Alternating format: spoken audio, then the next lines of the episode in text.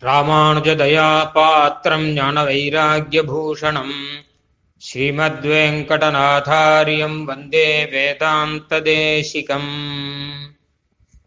ஸ்ரீ பகவத் ராமானுஜரின் ஆயிரமாவது திருநக்ஷத்திர வருஷத்தை தொடர்ந்து ஸ்ரீ ராமானுஜ தயாபாத்திரமும் ஸ்ரீ ராமானுஜரின் அபராவதாரமுமான ஸ்ரீ வேதாந்த தேசிகனின் எழுநூத்தம்பதாவது திருநக்ஷத்திர வருஷத்தை நாம் கொண்டாடி கொண்டிருக்கிறோம்.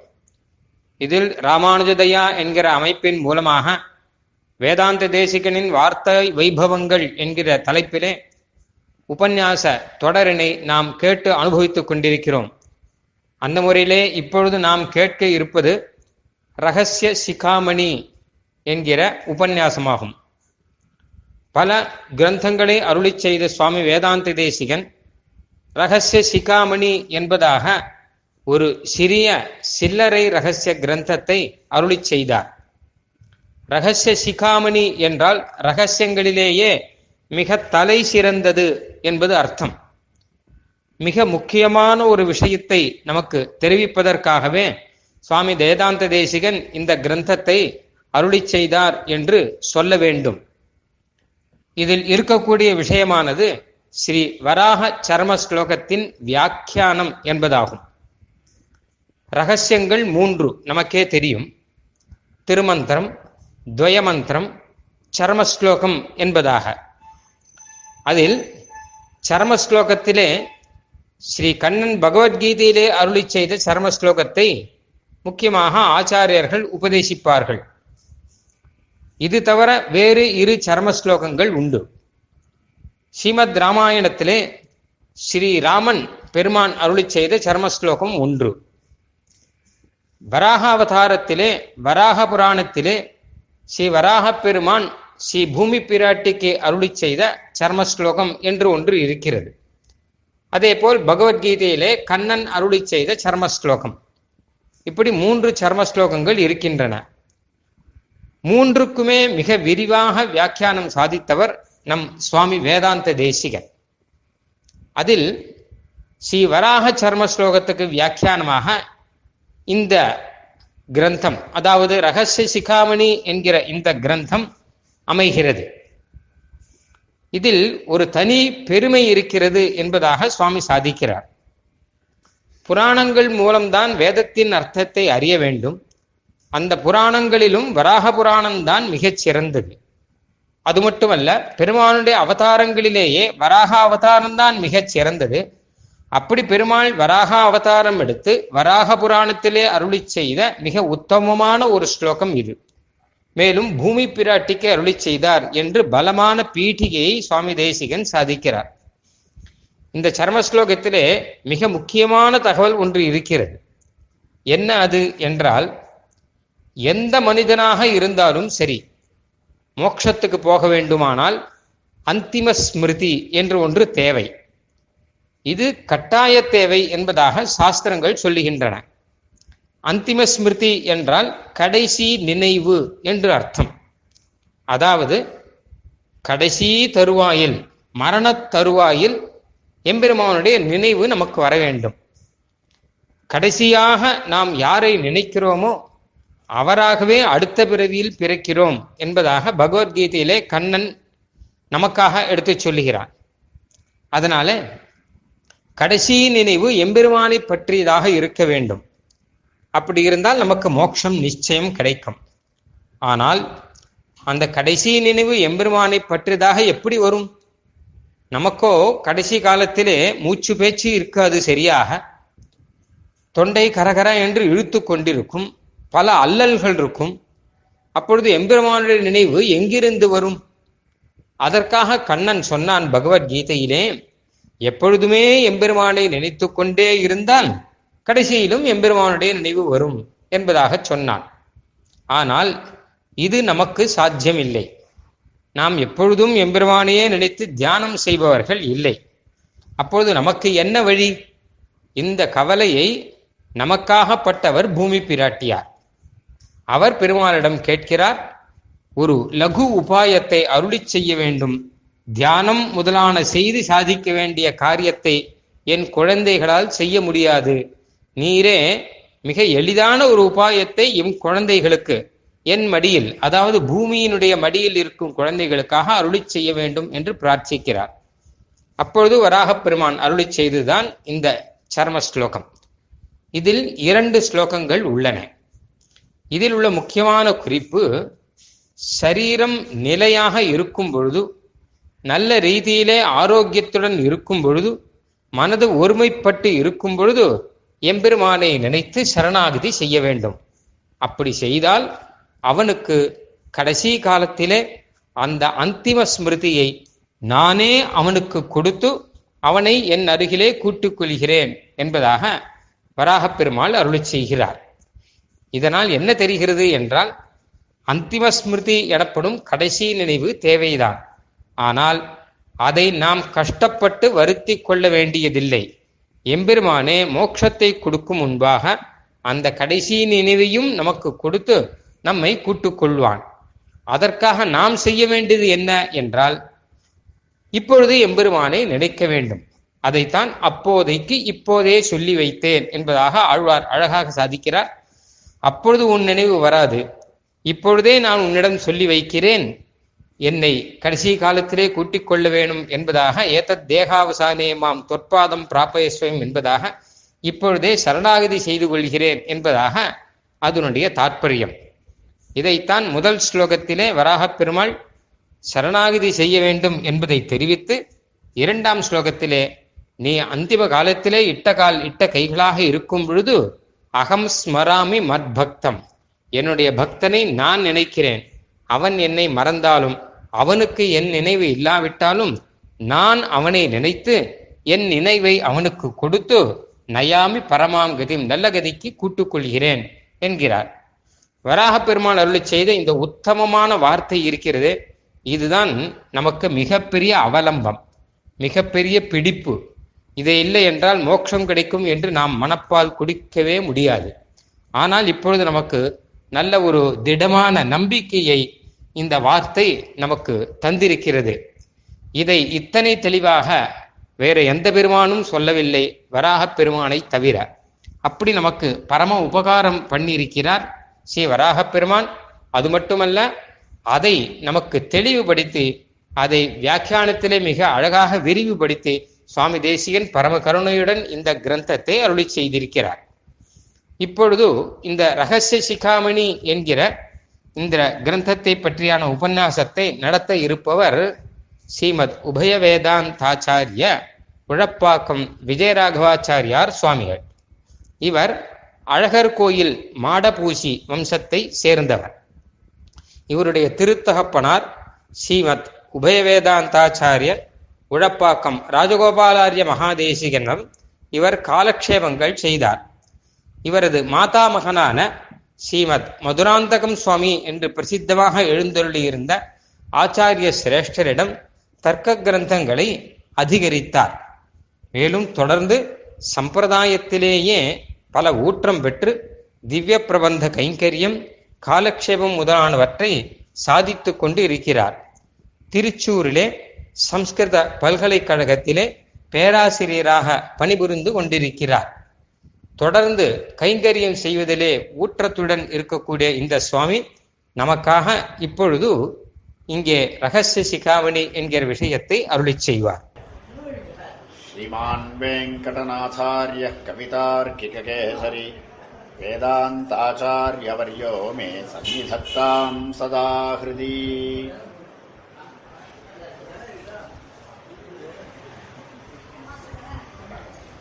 நம்முடைய பாரத தேசமானது புண்ணிய பூமி இந்த புண்ணிய பூமியில் ஜனிக்கிற ஒவ்வொரு மனுஷனும் மோட்சத்துக்கு போகணும் அப்படின்றது தான் நம்முடைய பாரத தேசத்தில் இதற்கு முன்பு உண்டாயிருந்த எல்லா மதங்களுடையும் எண்ணம். ஆஸ்திக மதம் நாஸ்திக மதம்னு ரெண்டு விதமாக பிரிக்கலான்னு நேற்றுக்கு சடவ சாதிச்சார் இந்த எல்லா மதங்களுக்கும் என்ன உத்தேசம்னா எல்லாரும் மோட்சத்துக்கு போகணும்னு தான் அந்த மோட்சம் என்ன என்பதிலும் இந்த மோட்சத்துக்கு போகிற வழி என்ன என்பதிலும் வித்தியாசங்கள் உண்டு. அப்படி இருந்தால் கூட எல்லாருமே மோட்சத்துக்கு போகணும் அப்படின்றது தான் இவாளுக்கு எல்லா மதங்களுக்கும் உத்தேசியமே. எப்படி மனுஷ ஜென்மம் அப்படின்றது ரொம்ப துர்லபம். துர்லபம் மானுஷம் ஜென்ம அப்படின்னு. அரிது அரிது மானிடராதல் அரிதுன்னு தமிழ்லையும் கூட சொல்லிருக்கா ஒரு கா அலுவலகத்தில் ஒருத்த ஆஃபீஸில் ஒரு சாதாரண வேலையில் ஜாயின் பண்ணான்னா காலக்கிரமத்தில்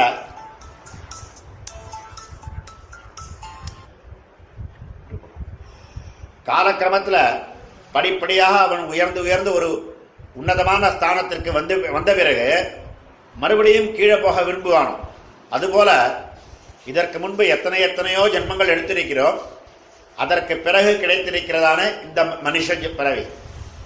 இந்த மனுஷ பிறவி வந்த பிறகு மறுபடியும் கீழே போக சிரமிக்கக்கூடாது மறுபடியும் கீழே போகிறதுக்கு முயற் முயற்சிக்கக்கூடாது. அதனால தான் எல்லா மதங்களையுமே மோட்சத்தை வலியுறுத்துகின்றன. இந்த மோட்சத்தை எப்படி கிடைக்கும்? மோட்சத்தை பற்றிலாம் எங்கே சொல்லிருக்கு அப்படின்னா அந்த மோட்சமானது வேதங்கள்ல சொல்லிருக்கு தஸ்மான் ஞாசமேஷாம் தபசாமதரிக்தமாகுன்னு இந்த ஞாசம் என்ற பிரபத்தியினால மோட்சத்தை அடைவதற்காக சொல்லியிருக்கு வேதத்துல. ஆனா இந்த வேதத்தில் சொன்ன விஷயங்கள் எல்லாமே சாதாரண மனுஷர்களுக்கு புரிந்து கொள்வது கடினமாக இருக்கும் என்பதற்காகவே இதிகாசங்களும் புராணங்களெல்லாம் எல்லாம் வந்துடும் இதிகாச புராணாபியாம் வேதம் சம்பபிரம்மையே பிபேத் அல்பஸ்ருதாத் வேத மாமயம் பிரதரிஷ்யதி அப்படின்னு ஒரு ஸ்லோகம். இதிகாசங்களை கொண்டும் புராணங்களை கொண்டும் வேதத்தின் அர்த்தத்தை தெளிவாக அறியணும். அப்படி அறியலைன்னா என்ன அப்படி? அது அறியாதவா யாராவது இதிகாத புராணங்கள் இல்லாமல் வெறுமை வேதத்தை மாத்திரம் வச்சு வியாக்கியானம் பண்ணுறேன்னு ஆரம்பித்தான்னா அவன் வேதத்துக்கு தப்பான அர்த்தத்தை சொல்லுவா அப்படின்னு வேதமே பயப்படுறதா? அதனால இந்த இத்திஹாச புராணங்கள்ல முக்கியமா புராணங்கள்ல பலவிதமான புராணங்கள் இருந்தாலும் புராணங்களை முக்கியமா மூணு விதமா பிரிக்கலாம். ராஜச புராணங்கள் தாமச புராணங்கள் சாத்திக புராணங்கள் என்பதாக.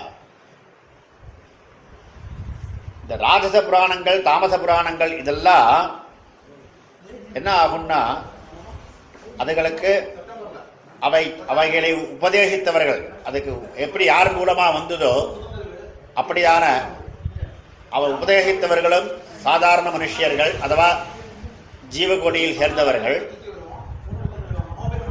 அதுகளுக்கு காரண தோஷமும் உண்டு. அவைகளிலிருந்து தெளிவான ஞானம் கிடைக்காது விபரீத ஞானமும் கிடைக்கும். அதனால இந்த ராஜசமான தாமசமான புராணங்களை காட்டிலும் சாத்விகமான புராணங்கள் மிகவும் உயர்ந்தவை. இந்த சாத்விக புராணங்கள் எல்லாமே அவைகளுக்கு காரண தோஷமும் கிடையாது. பாதக ஞானமும் கிடையாது. இந்த சாத்திக புராணங்களை தான் வைதிகர்கள் சீகரித்துக் கொண்டிருக்கிறார்கள் என்பதனால இந்த சாத்திக புராணங்கள் உபாதேயங்கள் அந்த சாத்திக புராணங்களிலும் பார்த்தால் வராக புராணம் மிகவும் உயர்ந்தது இது ஏன் வ- வராக புராணம் மிகவும் உயர்ந்ததுன்னு சொல்லுவானே அப்படின்னா சாட்சாத் பூமி பிராட்டியான அவதரி பூமி பிராட்டியே கோதையாக அவதரித்தாள் அந்த ஆண்டாள் சாதிச்சிருக்கிற பாசுரம் பாசிதூர்த்து கிடந்த பார்மகக்கு. பண்டரு நாள் மாசுடம்பில் நீர்வாரா மானமிலா பன்றியாம். திரைசுடைய தேவர் திருவரங்கச் செல்வனார். பேசி இருப்பனகள் பேர்க்கவும் பேராவே. என்று. திருவரங்கச் செல்வனார் ரங்கநாதன் இந்த பாசி தூர்த்து கிடந்த கடலில் அழிந்து இருக்கிற பூமி அழுந்தி போய் பாசி படர ஆரம்பிச்சிருத்தோம். அப்படி பூமியை ஒரு நாள் மீட்டு கொண்டு வந்து எப்படி மீட்டு கொண்டு வந்தார்? மாசுடம்பில் நீர் வாரா மானமிலா பன்றியாம் ஒரு வராக அவதாரம் எடுத்து அந்த இடத்துல வெறும் சேத்திலும் சகதியிலும் இருக்கிற உடம்பு பூரா பெருமாள் திருமேனியில் அழுக்கெல்லாம் சேர்ந்துருக்கு. அப்படி இருக்கிற அவதாரத்தில் எடுத்து பெருமாள் அந்த பூமியை எடுத்துக்கொண்டு வரும்போது உத்தரணம் செய்து வரும்போது அந்த பிரார்த்திக்கு உபதேசம் பண்ணார? அந்த பா அந்த வாக்கியங்கள் பேர்க்கவும் பேராவே பேசியிருப்புணர்கள் பேர்க்கவும் பேராகவே. அந்த வார்த்தைகளை எந்த ஒரு இதர புத்தியினாலையும் அதை சலிப்பிக்கவே ஒண்ணாது. அதை வந்து அதுக்கு தப்புன்னு ஒரு வரத்திலும் சொல்ல முடியாது. அப்படின்னு. ஏன்னா இந்த வராக புராணமானது சொல்ல வியக்தி யாரு? அதை கேட்ட வியக்தி யாருன்னு பார்த்தாலே புரியும். எந்த ஒரு புஸ்தகத்துக்கும் அப்படிதான். ஒரே விஷயத்த பெரியவர்கள் சொன்னான்னா அது இன்னும் அண்ணா சொல்லுவா அவ பெரியவாளே சொல்லிருக்கான்னு நாமளும் ஒத்துப்போம். அதனால எல்லா புஸ்தகங்களுக்கும் எல்லா கிரந்தங்களுக்குமே பக்தா யாரு? அதை கேட்கிறவா யாரு? அதில் இருக்கிற விஷயம் என்ன? இது மூணு சொல்லணும். இதை சம்ஸ்கிருதத்தில் சொல்கிறாருந்தான் பக்திரு வைலட்சண்யம் ஸ்ரோத்ரு வைலட்சண்யம் விஷய வைலட்சண்யம்னு சொல்லுவாங்க. இது மூணு நன்னா இருந்தாதான் பக்தா யாருன்னு தெரிஞ்சுக்கணும். அவள் சொல்றவா நல்ல சிறந்த வக்தாக்களா இருந்தான்னா அப்போ அந்த புஸ்தகம் நன்னா இருக்கும். கேட்கிறவாளும் நல்ல விஷயம் கேட்கிறவாள் நன்னா ஏன்னா கேட்கிறவா நன்னா கேட்கிறவா தான் கேட்கணும். அவள் வந்து சரியான கேள்விகள் எந்தெந்த இடத்துல எந்தெந்த கேள்விகள் கேட்கணும்னு கேட்டு நம்ம சாதாரண கிளாஸில் கூட அப்படி தானே பார்த்துட்ருக்கோம் எவ்வளோ எவ்வளவு நல்ல வாத்தியாராக கூட இருக்கலாம். ஆனால் கிளாஸ் ரொம்ப டல்லாக இருந்து பசங்களாக சாதாரணமாக இருந்ததான்னா வாத்தியார்களுக்கே அந்த பாடம் ரசிக்காது. அதுவா மாறி இருந்ததானா? பசங்கள்லாம் பிரில்லியன்ட் ரொம்ப நன்னா படிக்கிறவா இருந்து சொல்கிறவா சரியில்லைன்னா அந்த கிளாஸும் ரசிக்காது. இப்போ ரெண்டு பேரும் நன்னா இருந்தால் கூட சொல்கிற விஷயம் சரியில்லை சாதாரணமாக விஷயமா இருந்தால் அந்த கிளாஸ் ரசிக்காது. அதே மாதிரி தான் இதுவும் கிரந்தங்களிலும். பக்திர வைலட்சண்யம் இந்த வராக புராணத்துக்கு பக்திர வைலட்சண்யம் உண்டு அப்படின்னா ஏன்னா இதை சொன்னது யாரு அப்படின்னா சாக்ஷாத் பகவானே. இதர புராணங்களில் சொன்னவாழில் அவளை காட்டிலிபருக்கு வந்து அவளுக்கெல்லாம் பிரமாதம் இருக்கலாம் பிரமம் வரலாம் இல்லைன்னா விப்ரலம்பம் அடுத்தவாளை ஏமாத்துறதுக்காக சொன்னதாக இருக்கலாம். எல்லாம் இதெல்லாம் ஒன்றுமே இல்லை சொல்கிறதுக்கு சக்தி இல்லாமல் இருக்கலாம். இந்த நாலு காரணங்கள் வரலாம். ஆனால் பெருமாளுடைய பெருமாளுடைய விதத்துல பகவானுடைய விஷயத்தில் இதெல்லாம் வராது. ஏன்னா பிரம விப்ரலம்ப பிரமாத அசக்தி சம்பாவனைகள் இல்லாதது இந்த வராக புராணம். க்ஷேத்திரஜல சாதாரண க்ஷேத்திரஜன் இல்லை பெருமாள். அதுபோல இல்லை. இவன் எப்படின்னா சர்வஜன் சர்வஜனான அப்படின்னால இவனுக்கு பிரமம் வராது. பிரமம் அப்படின்னா இருக்கிறத ஒன்று இருக்கிறத வேற ரீதியாக காண்றது பிரமம். கீழே கிடக்கிறது கயறு தான். ஆனால் அதை சர்ப்பமாக பார்த்தானா அது பிரமம் சர்ப்பமாக பார்த்துட்டானா அவனுக்கு வந்து அது சர்ப்பம் நினச்சிட்டாலே பயம் எல்லாம் வரும். அந்த பிரமத்தினால் அதுக்கு எத்தனையோ தோஷங்கள் வரும். இருக்கிறத இல்ல- உள்ளதை உள்ளதுபடி தெரிஞ்சுக்கிறது தான் சரியான ஜானம் சர்வஜனுக்கு எல்லாமே கீழே இருக்கிறது சர்வஜானம் அப்படின்னா அவனுக்கு பிரமம் வர்றதுக்கு ச- வாய்ப்பே இல்லை. பிரமாதம் அப்படின்னா அனவதானத்தான் கவனக்குறைவு. கீழே இது இதுவா நான் தப்பா நினைச்சுட்டேன் அப்படின்னு கவ கவனக்குறைவால வரலாம். சாதாரண க்ஷேத்திரஜருக்கு சாதாரண ஜீவாத்மாக்களுக்கு. ஆனா பகவானுக்கு சர்வஜானம் அப்படின்னாலே இவனுக்கு அனவதானத்தையும் இல்லை. இல்ல அடுத்தவாளை ஏமாத்துறதுக்கோசரம் சொல்றாளா? அப்படின்னா பகவான் என்பவன் பரம காருணிகன். பரம காருணிகனானபடியினால தன்னை ஆசிரித்த ஆசிரித்தவர்களிடத்தில் பகவான் ஒரு காலும் ஏமாத்திர அவனுக்கு ஏமாத்திர புத்தி ஒரு காலும் கிடையாது. அதனால் அப்படியும் இல்லைன்னா சரி அவனுக்கு சக்தி இல்லையோன்னா சர்வஜா சர்வதிருக்கு சர்வசக்தி ஞான பலர்த்திமான் சர்வசக்தி சர்வஜா அவனுக்கு பலமும் உண்டு அவனுக்கு ரித்தியும் ச- அதுக்குள்ளே சக்தி அதுக்குள்ளே செல்வம் எல்லாம் உண்டு. அப்படின்னு விஷ்ணுபுராண வச்சனம். அதனால் சர்வசக்தியான சொல்ல முடியாமல் அசக்தியும் கிடையாது. அதனால் இந்த வக்தாவுக்கு பிரமமும் இல்லை விப்ரலம்ப புத்தியும் கிடையாது பிரமாதமும் கிடையாது அசக்தியும் இல்லாதபடியினாலே இந்த பக்திரு வைலட்சணியத்தினால இந்த வராக புராணம் என்பது மிகவும் உயர்ந்தது.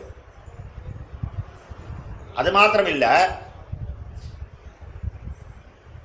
இந்த வராக புராணமானது பாக்கி அவதாரங்களை காட்டிலும் மிகவும் ஏற்றமுடையது. எப்படின்னா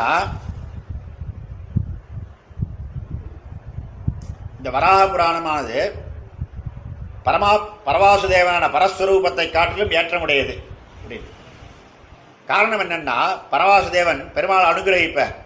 எப்படின்னா இந்த சம்சார சாகரத்திலேருந்து ஒரு வழியாக கரை ஏறி மேலே பரவா வை ஸ்ரீவைகுண்ட லோகத்தை அடைந்த பிறகு அவரோடு சேர்ந்து அங்கே அனுபவி அங்கே அனு- பரவாசுதேவன். அப்படி இல்லாமல் அந்த பரவாசுதேவனுடைய சுரூபம் இல்லாமல் இந்த வராக அவதாரமானது சம்சார சாகரத்தில் அழுந்தி இருக்கிற பூமியை எடுத்துக்கொண்டு வந்து அங்கே பூமியில் இருக்கிற சராசரங்களை அனுகிரகிக்கிறபடியினாலே அந்த பரரூபத்தை காட்டிலும் இதற்கு ஏற்றம். சரி பரரூபம் வேண்டாம் அதுக்கு அடுத்ததா வியூகா வியூக ரூபங்கள் சொல்லாமே சங்கர்ஷணன் பிரத்யும்னன் அனிருத்தன் இதெல்லாம் சொல்லாமேண்டா வாசுதேவன். இந்த வியூக ரூபங்கள் எல்லாமே எல்லாமே மேலே இருக்கிற ரூபங்கள். நமக்கு தற்காலம் நமக்கு கண்ணில் இந்த பூமியில் கண்ணில் நமக்கு தெரிகிற ரூபங்கள் இல்லை. வியூக ரூபங்களைப் போல பக்தரானவர்கள் ஆசிரியிக்க மேலான நிலத்தில் இருக்கை அன்றிக்கே ஆசிரியத்தவர்கள் மேலான இருக்க பக்தர்கள் ஆசிரியத்திருக்கிற மேலான இடத்துல வியூகரூபங்கள் இருக்கு. அதுபோல இது இல்லை. பக்தர்கள் ஆசிரியக்கணும் வியூகரூபங்களை. இந்த வராக ரூபம் எப்படி இருக்குன்னா ஆசிரியர்கள் பக்கத்தில் தன் பக்தியை தெரிவிப்பது. பக்தினா இந்த இடத்துல அன்புன்னு அர்த்தம். தன்னுடைய அன்பை தெரிவிப்பது. ஆசிரியர்கள் பக்கத்து ஏன்னா பார்வண்ண மடமங்கை பத்தர் பித்தர். பார்வண்ண மடமங்கை பத்தர். மடமங் பார்வண்ணன்னா இந்த பூமி பிராட்டிக்கு அவரிடத்தில் காதல் கொண்டவர் பெருமாள் வராக பெருமாள். அதனால அந்த பூமியில் இருக்கிற எல்லா சராசரங்களிடத்திலும் எல்லாரிடத்திலும் பெருமாள் பக்தி அவன் காதல் உள்ளவன் அப்படின்றபடினால வியூகாந்தரங்களை காட்டிலும் வராக அவதாரத்திற்கு ஏற்றம் உண்டு. அது மாத்திரமில்லை. இது கேரளாய் கீழ்பு கிடந்திடும் வராக அவதாரம் பூமியில அடியில சமுத்திரத்தில் எங்கேயோ அந்த பித்தியில ஒட்டி ஒட்டின்னு இருக்கு அதை போய் எடுத்துன்னு வரேன். கேரளாய் கீழ்பு கிடந்திடும். அது மாத்திரமில்ல தடம்பெரும் தோல் ஆரத்தழுன்னு அந்த பூமியை கையில் பூமியை பெருமாள் தழுவிக்கிறாருன்னா பூமியில் இருக்கிற சராச்சரங்களையும் சேர்த்து தானே தழுவிக்கிறார். அதனால் அப்படி பக்தர்களிடத்தில் தன் அன்பை காண்பிக்கக்கூடியது இந்த வராக அவதாரம் இதர விபவாவதாரங்களை பார்க்க போனால் மத்ஸ்யாவதாரமானது என்ன பண்ணும்னா மத்ஸ்யம் அதுக்கு கு- குட்டி குட்டி மீன்கள் அதுக்கு ஆபத்து வந்துருச்சுன்னா அப்படி பார்க்குமா அம்மாவை? அது பார்த்த உடனே அந்த தாய் மீன் வந்து இதை வந்து ரட்சிக்கிறதுக்கு வரும். அந்த மாதிரி மத்ஸ்யாவதாரம் அந்த மாதிரி ரட்சணம் பண்ணுறது அதுபோல இல்லாமல் இங்கே இந்த வராக அவதாரம் எப்படின்னா நினைவே இல்லாமல் கிடக்கிற மனுஷனை கூட பார்க்க கூட வேணாம்.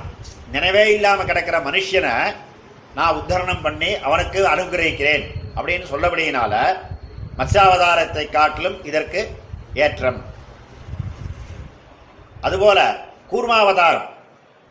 கூர்மாவதாரம் என்ன ஆச்சுன்னா ஒரு பூதரம். பூதரம்னா மலைக்கு பேர். அந்த மலையை சமுத்திரத்தில் கடையிற போது மந்திர மலையை சமுத்திரத்தில் கடையிற போது அது அமிழ்ந்து போகிறது ச- சமுத்திரத்துக்குள்ள அது முழுகி போகுது அப்படின்ற அப்படின்னால அந்த மந்திரமலை முழுகாமல் இருக்கிறதுக்காக பகவான் கூர்மமாக அவதாரம் பண்ணி அந்த மலையை தாங்கின போது கடலெல்லாம் க- கடையிற கடையிற போது அந்த சப்தம் கேட்குறது. இல்லையா? அந்த கடல் கலையிறது கடல் இப்படி இப்படி அலையிறது. பூமியே அலையிறது. அப்படிலாம் கூர்மாவதாரத்தில் நடந்தது.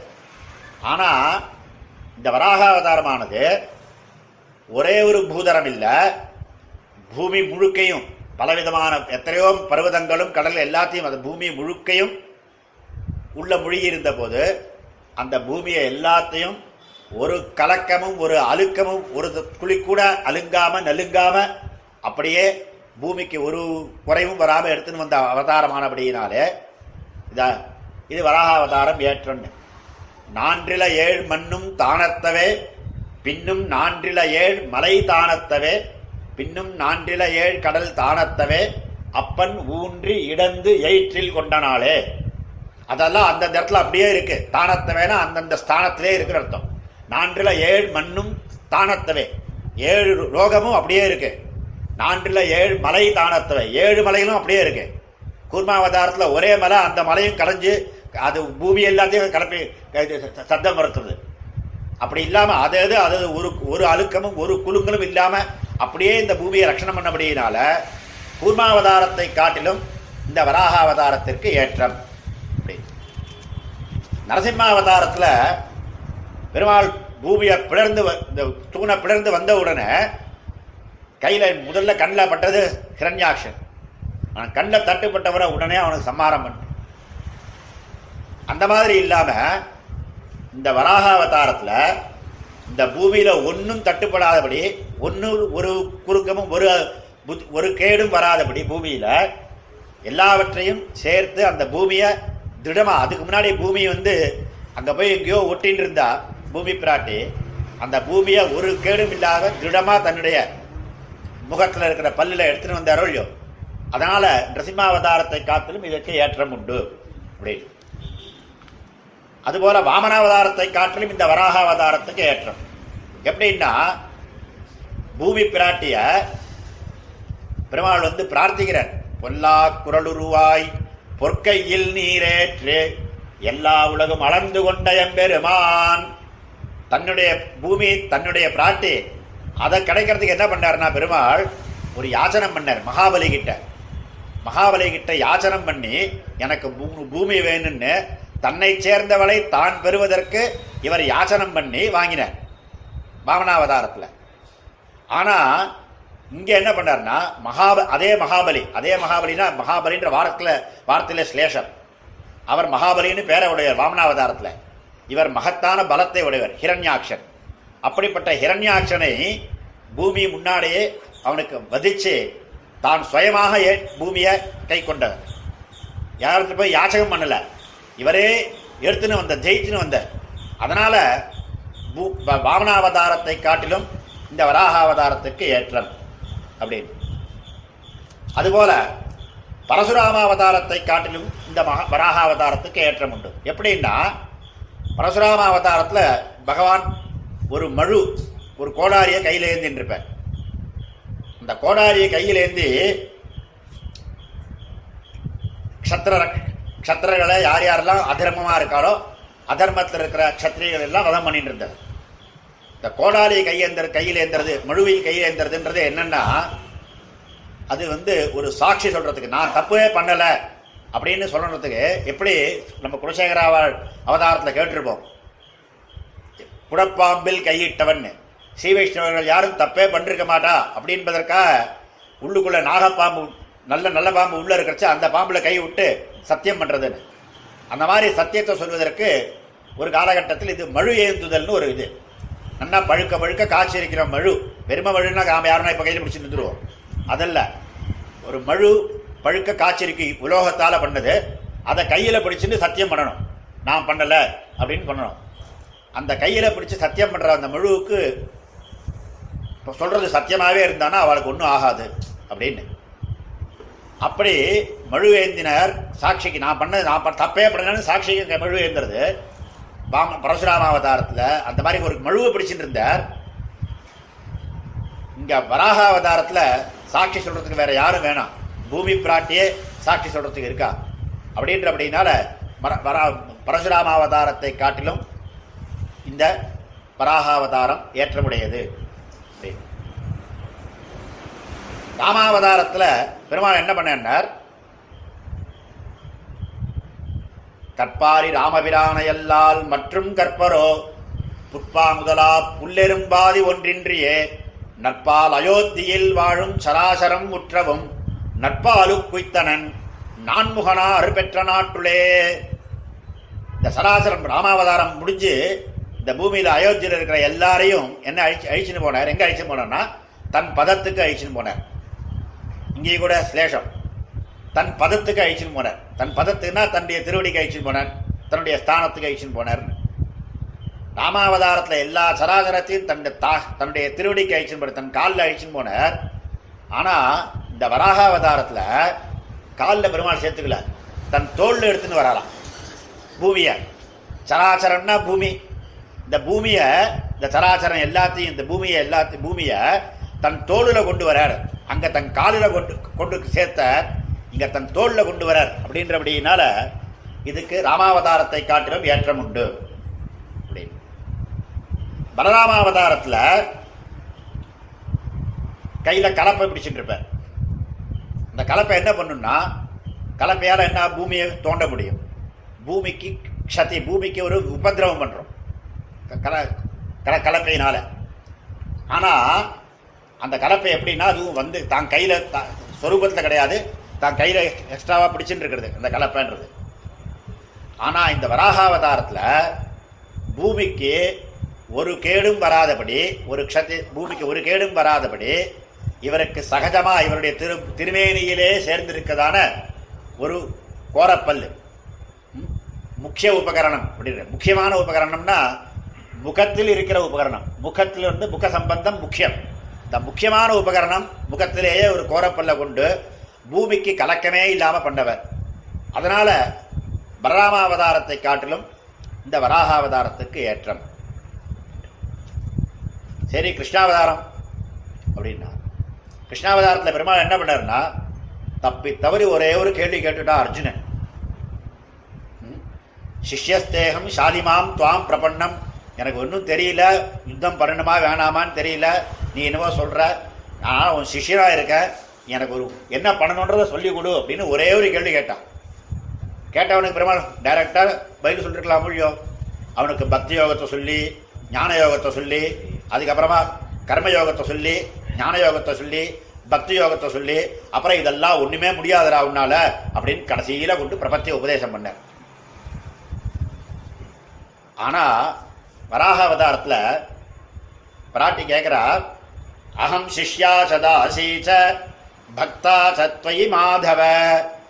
அதே மாதிரி நான் உனக்கு சிஷ்யா உனக்கு தாசி உனக்கு பக்தையாக இருக்க அப்படின்னு சொல்லி இந்த லோகங்கள் எல்லாம் போகிறதுக்கு லாகங்கள் எல்லாம் உத்தரணம் பண்ணுறதுக்கு நம்முடைய குழந்தைகளான இந்த ஜீவாத்மாக்கள்லாம் உத்தரணம் பண்ணுறதுக்கு ஏதாவது வழி இருந்து ஒரு லகுவான ஒரு உபாயத்தை சொல்ல வேண்டியது அப்படின்னு பிராட்டி கேட்ட உடனே முத முதல்லையே சரணாகதி உபதேசம் பண்ணிட்டேன்.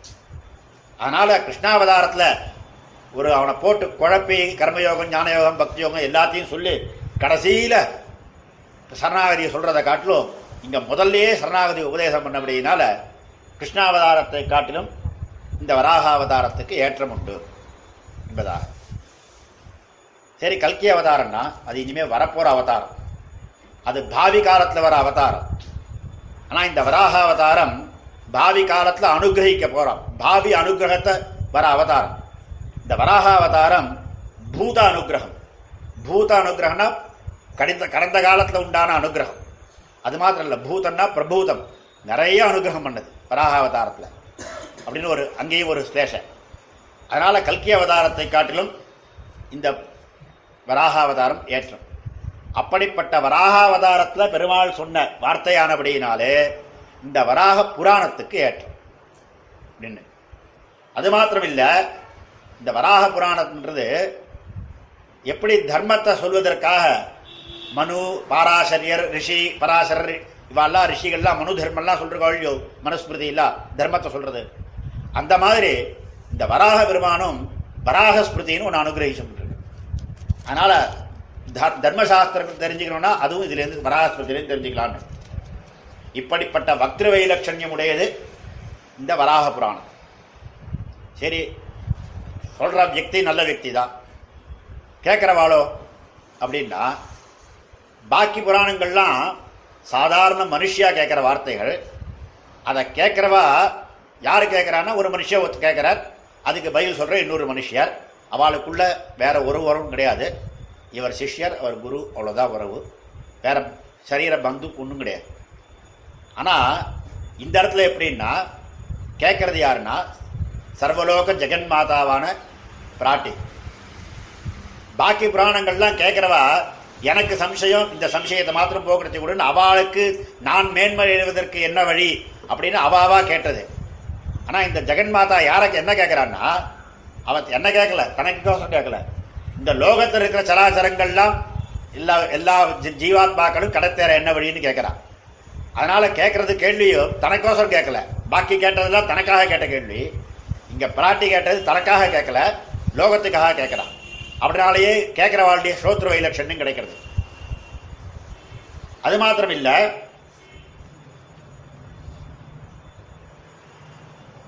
இந்த பிராட்டி பூமி பிராட்டின்றவ பெருமாளை காட்டிலும் வசந்தவள். பெரிய பிராட்டியான லக்ஷ்மியை காட்டிலும் வசந்தவள் அப்படின்னு காமிக்கிற ஒரு ஸ்லோகத்துல.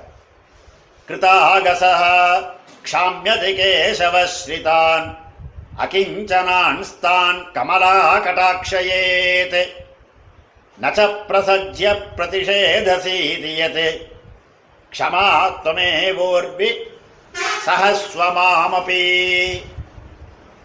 பூமி பிராட்டிக்கே க்ஷமானே ஒரு பேரு பாக்கி பெரு நம்ம ஒரு தப்பு பண்ணிட்டு பெருமாள்கிட்ட போய் நிற்கிறோம் அப்படின்னா பெருமாள் பார்க்க மாட்டானா மூஞ்சியை திருப்பிப்பானா ஆர்திரா பராதிர ஜனே அபிரக்ஷனார்த்தன் ஆர்திரா பராதி கையில் தப்பு பண்ணிட்டு அந்த தப்பு ஈரம் கூட காயலை. பச்சை கொலைன்னு வலை கொலை பண்ணிட்டு கையில் ரத்தம் கூட காயலை அப்படியே போய் நிற்கிற மாதிரி. தப்பு பண்ணிட்டு நான் தப்பு பண்ணிட்டேன்னு பெருமாள்கிட்ட போய் அபராக்ஷாமனை வாங்கிக்க போனோம்னா பெருமாள் என்னன்னா பெருமாள் வந்து என்றைக்குமே கர்மானுபந்தி பலதான ரசிக்கா. அவரவர்களுடைய கர்மத்தை அனுசரித்து தான் அவன் பலன் கொடுக்கறது. அப்படி அவன் பலன் கொடுக்கலன்னா அவன் வந்து பார்ஷியல் வைஷமியம் அவனுக்கு வைஷமியம் வந்துடும் சில பேருக்கு பலன் கொடுத்தா சில பேருக்கு பலன் கொடுக்கல அப்படின்லாம் வந்துடும் அதனால் என்றைக்குமே பெருமாள் ஸ்திதா ஸ்திதவா தன்னுடைய நியாயத்தை விட மாட்டான். கர்மத்தை அனுசரித்து தான் பலன் கொடுக்குறவன் ஆனால் இவன் கர்மத்தை தப்பு பண்ணிருக்கான் இவன் போய் கேட்குறான்னா பக்கத்தில் பெரிய விராட்டி இருப்பா லக்ஷ்மி.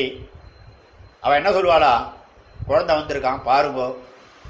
அப்படின்னு பெருமாள்கிட்ட நமக்கு உபகாரம் பண்ணி வச்சு புருஷகாரம் பண்ணி நம்முடைய தப்பை பெருமாள் க்ஷமிக்கும்படி பண்ணுவான். இவா ரெண்டு பேருக்கும் இவன் தப்பு பண்ணான்றது தெரியறது. ஆனால் பூமி பிராட்டி அவளே பொறுமையான வடிவான அப்படின்னால இவன் தப்பு பண்ணான்றதே தெரியாதான் அதனால பெரிய பிராட்டியை காட்டிலும் பெருமாளையே காட்டிலும் பூமி பிராட்டிக்கு வைலட்சணியம் கூடுதல். அதனால அங்கே பூமி பிராட்டி விஷயத்துல அங்க இருக்கிற நித்தியசூரிகள் எல்லாமே இவன் நம்மை காட்டிலும் ஏற்றமுடையவள்னு அவ எல்லாருக்குமே தோணுவான் அப்படிப்பட்டதான பூமி பிராட்டி அவள் கேட்குறபடியினால இந்த வராக புராணத்துக்கு வைலட்சண்யம் ஜாஸ்தி. அது மாத்திரம் இல்லை சொல்கிற வக்தி யாருன்னா பிதாசி லோகசிய சராச்சரஸ்யன்னு. இவன் ஜெகன் மாதா அவன் ஜெகத் பிதா அவள் ரெண்டு பேருக்குள்ள நம்ம சொல்கிற வக்திக்கு யாருக்கோசரம் கேட்குறா சாதாரண ஜீவராசிக்கு கூட கேட்குறான் அவர்களுக்கும் சொல்கிற வக்திக்கும் உள்ள பந்தம் என்னன்னா பித்திருப்புத்திர சம்பந்தம். ஒரு அப்பா வந்து பிள்ளை கெட்டு போட்டுன்னு வழி சொல்லுவானா? நீ என்ன வேணா பண்ணு. எல்லாத்தையும் நானே பார்த்துக்கிறேன்றது நம்ம மதத்தில் இல்லை. வேற மதத்தில் சொல்லிட்டு இருக்கா. எல்லா பாவத்தையும் நானே ஏற்றுக்கிறேன்றது ஆனால் நம்ம மதத்தில் கிடையாது. பண்ணால் தப்புக்கு தப்புக்கு வழி சொல்லுவார் ஆனால் தப்பு பண்ணிட்டேன்னு உணர்ந்து இனிமேல் பண்ண மாட்டேன்னு சொன்னால் அதுக்கும் பெருமாள் காப்பாற்றி கொடுக்க தயார். அதனால் ஒரு பித்த பிதாஸ்தானத்தில் இருக்கிற பெருமாளா சொல்கிறபடியினால இதுக்கு பக்திர வைலட்சண்யமும் அதை பிதா ஸ்தானத்தில் இருக்கிற பிராட்டி கே- பூமி பிராட்டி கேட்குறபடியினால இதுக்கு சோத்ர வைலட்சண்யமும் இவா சொல்ற விஷயம் என்னன்னா கடத்தேறுவதற்கு பூமி இந்த ஜீவராசியில் எல்லாம் கடை தேறுவதற்காக சொல்ற அப்படின்னால இதுக்கு விஷய வைலட்சண்யமும் உண்டு அப்படின்னு.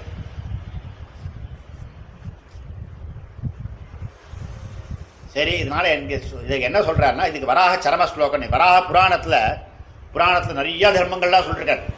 அதுல இங்க சொல்ல போறது என்னன்னா வராக சரம ஸ்லோகம் இந்த வராக சரம ஸ்லோகத்தை பற்றி சொல்கிற இந்த கிரந்தத்துக்கு சுவாமி இட்டிருக்கிற பேர் சுவாமி தேசன் கொடுத்துருக்கு ரகசிய சிகாமணின்னு என்ன ரகசிய சிகாமணி பாக்கி இல்லாமல் தான் ரகசியம் தான் இதுக்கு ரகசிய சிகாமணின்னு சொல்லுவானேன்னா இங்கே சொல்ல போகிற விஷயம் ரொம்ப முக்கியமான விஷயம் பிரபத்தியை சொல்கிறது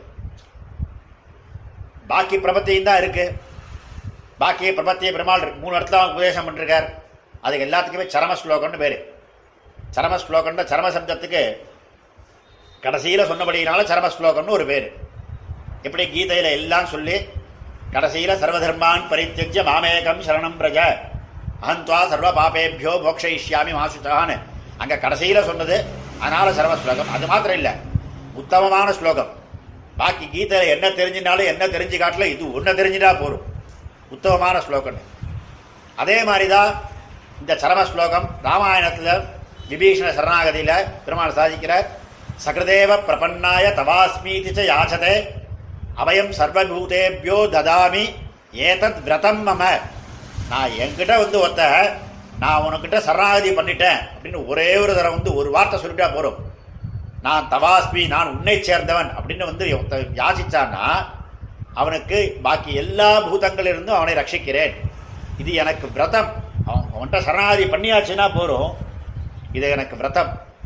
பாக்கி பாக்கி என் பொறுப்பு அப்படின்னு அங்கேயும் சொல்கிறேன் அதை காட்டிலும் இந்த சரணா இந்தியா சர சர்மா ஸ்லோகத்துக்கு என்ன ஒரு விசேஷம் அப்படின்னா ரெண்டு ஸ்லோகம் சாதிக்கிறேன் இந்த இடத்துல. பெருமாள்.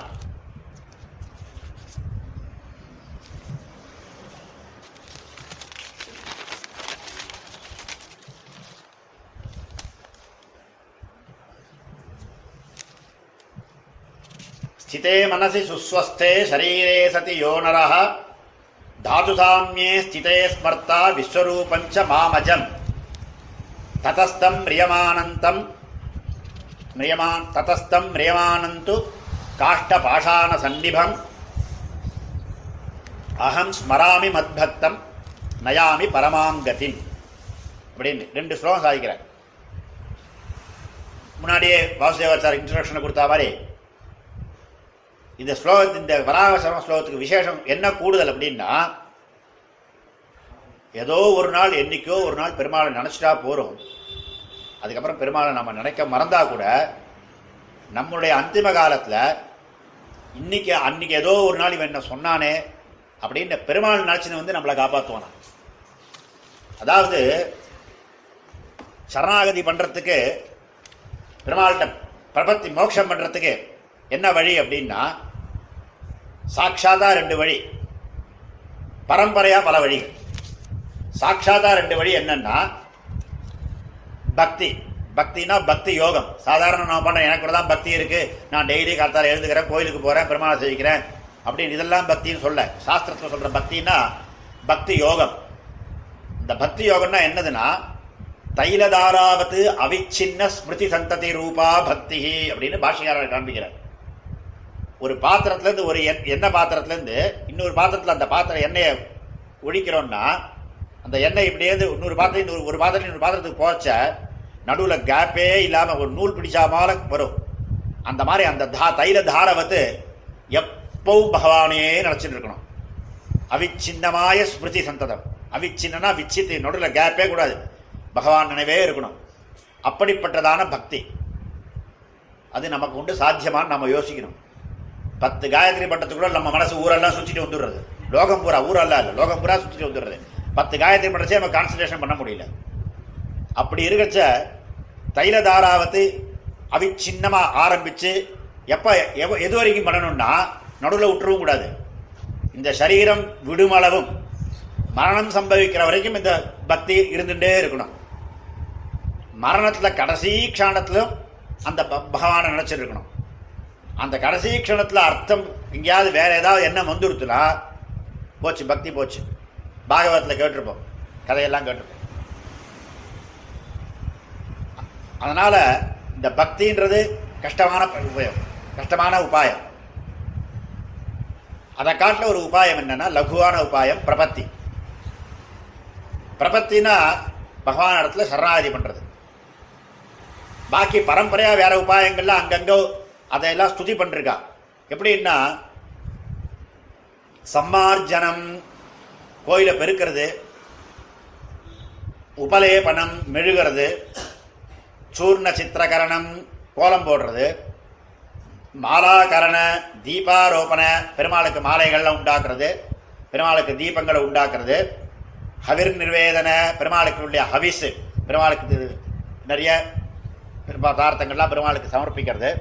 நிறையா விநியோகங்கள்லாம் சமர்ப்பிக்க பெருமாளுக்கு பிரசாதங்களை. ஹவிர் நிவேதன. இதெல்லாம் பண்ண முடியலையா?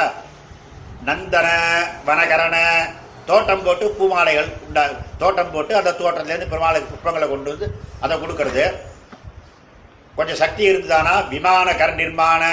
பெருமாளுக்குள்ளே விமானங்கள் கோயிலையே நிர்மாணம் பண்ணுறது இதெல்லாம் ஒன்றும் இல்லாட்டா கூட கோயிலை வந்து ரெண்டு பிரதட்சணம் பண்ணுறது பிரதட்சண பிரணாம சேவிக்கிறது. இதன் இல்லாத கதாசிரவண பெருமாளுடைய பகவத் கதைகளை கேட்கறது. கதாசிரவண ஸ்துதி சங்கீர்த்தன பகவானை குறிச்சுள்ள ஸ்துதிகள் ஸ்தோத்திரங்கள்லாம் சொல்றது. ஸ்தோத்திரங்கள் தெரியலையா? நாம சங்கீர்த்தனம் பகவான் நாமாவை சொல்றது. சங்கீர்த்தன குணகதன பகவானுடைய குணங்களை எடுத்து சொல்வது. குணகதன கொஞ்சம் சக்தி இருந்தானா அந்த குணங்களை கீதத்தோடும் அதை நி- நிருத்தத்தோடும் வாத்தியத்தோடும் கீ கீத நிருத்த வாத்தியாதிகளோடு கூட அதெல்லாம் பண்ணுறது இதெல்லாம் இல்லாமல் தாரண. பகவானையே தியானிச்சுட்டு அதை சொன்ன விஷயங்களை மனசில் தரிச்சுட்டு இருக்கிறது. பின்ன தியானம் பண்ணுறது இது எல்லாமே மோட்சத்துக்கு உபாயம்தான். இதெல்லாம் மோட்சத்தை கொடுக்கும். ஆனால் எப்படி கொடுக்கும்னா இதெல்லாம் டைரெக்டாக மோட்சத்தை கொடுத்துடாது இதெல்லாம் புத்தி இதெல்லாம் பண்ணமானா நல்ல வழியில் புத்தி போச்சுன்னா அவனுக்கு சதாச்சாரியனுடைய கடாட்சம் கிடைக்கும். ஒரு நல்ல ஆச்சாரியுடைய கடாட்சம் வந்தா அவன் பின்ன பிரபத்தி பண்ணுறான் இல்ல பக்தி பக்தி பிரபத்தி ரெண்டு இருக்குப்பா ரெண்டா ஒன்று பண்ணலான்னு சொல்லுவார். சரி அப்ப பக்தி பண்ணலாமான்னு நினைச்சிருந்தா பக்தின்றது உன்னால முடியாதுப்பா அப்படின்னு ஆச்சாரியன் உபதேசம் பண்ணி கடைசியில் நீ பிரபத்தி பண்ணு. இந்த ஆச்சாரியனால ஆச்சாரிய கடாட்சத்தினால பிரபத்திக்கு வரும். அதனால இதெல்லாம் பண்ண வேண்டியதுதான். அப்ப நான் பிரபத்தி பண்ணியாச்சுன்னா இதெல்லாம் பண்ண வேண்டாமான்னு கேட்கக்கூடாது. பிரபத்தி பண்ணியாச்சுன்னா அதுக்கப்புறம் இதெல்லாம் பண்ணிட்டு இருக்க வேண்டியது. ஏன்னா இது பிரபத்தி பிரபத்தின்றது என்ன அப்படின்னா பிரபத்தின்றது பகவான் நமக்கு அவன்தான் சேஷி நாமெல்லாம் சேஷபூத்தர்கள். அந்த புத்தி வந்து நான் உன்னை சேர்ந்தவன். நேற்று சொன்ன மாதிரி தொம்மேகம் என்ன? நான் உன்னை சேர்ந்தவன்ற புத்தி கடைசியில் வரணும். இந்த பிரபத்தி வந்து பெருமாளத்தை சேர்ந்தவன் ஆயாச்சுன்னா அவன் சர்வேஸ்வரன் சர்வராஜா எல்லாருக்கும் இருக்கச்ச அவனுடைய கிரகத்தை முழுகிறதும் அவனுக்கு கிரகத்தை சம்மார்ஜனம் பண்ணுறது இதெல்லாமே நாம் கைங்கரியமாக பண்ண வேண்டியது. இப்படி பிரபத்தி என்கிற இந்த உபாயம் இதைத்தான் பூமி பிராட்டி கேட்டபோது வராக பெருமாள் உபதேசம் பண்றார் பிரபத் இந்த ரெண்டு ஸ்லோகத்தினால.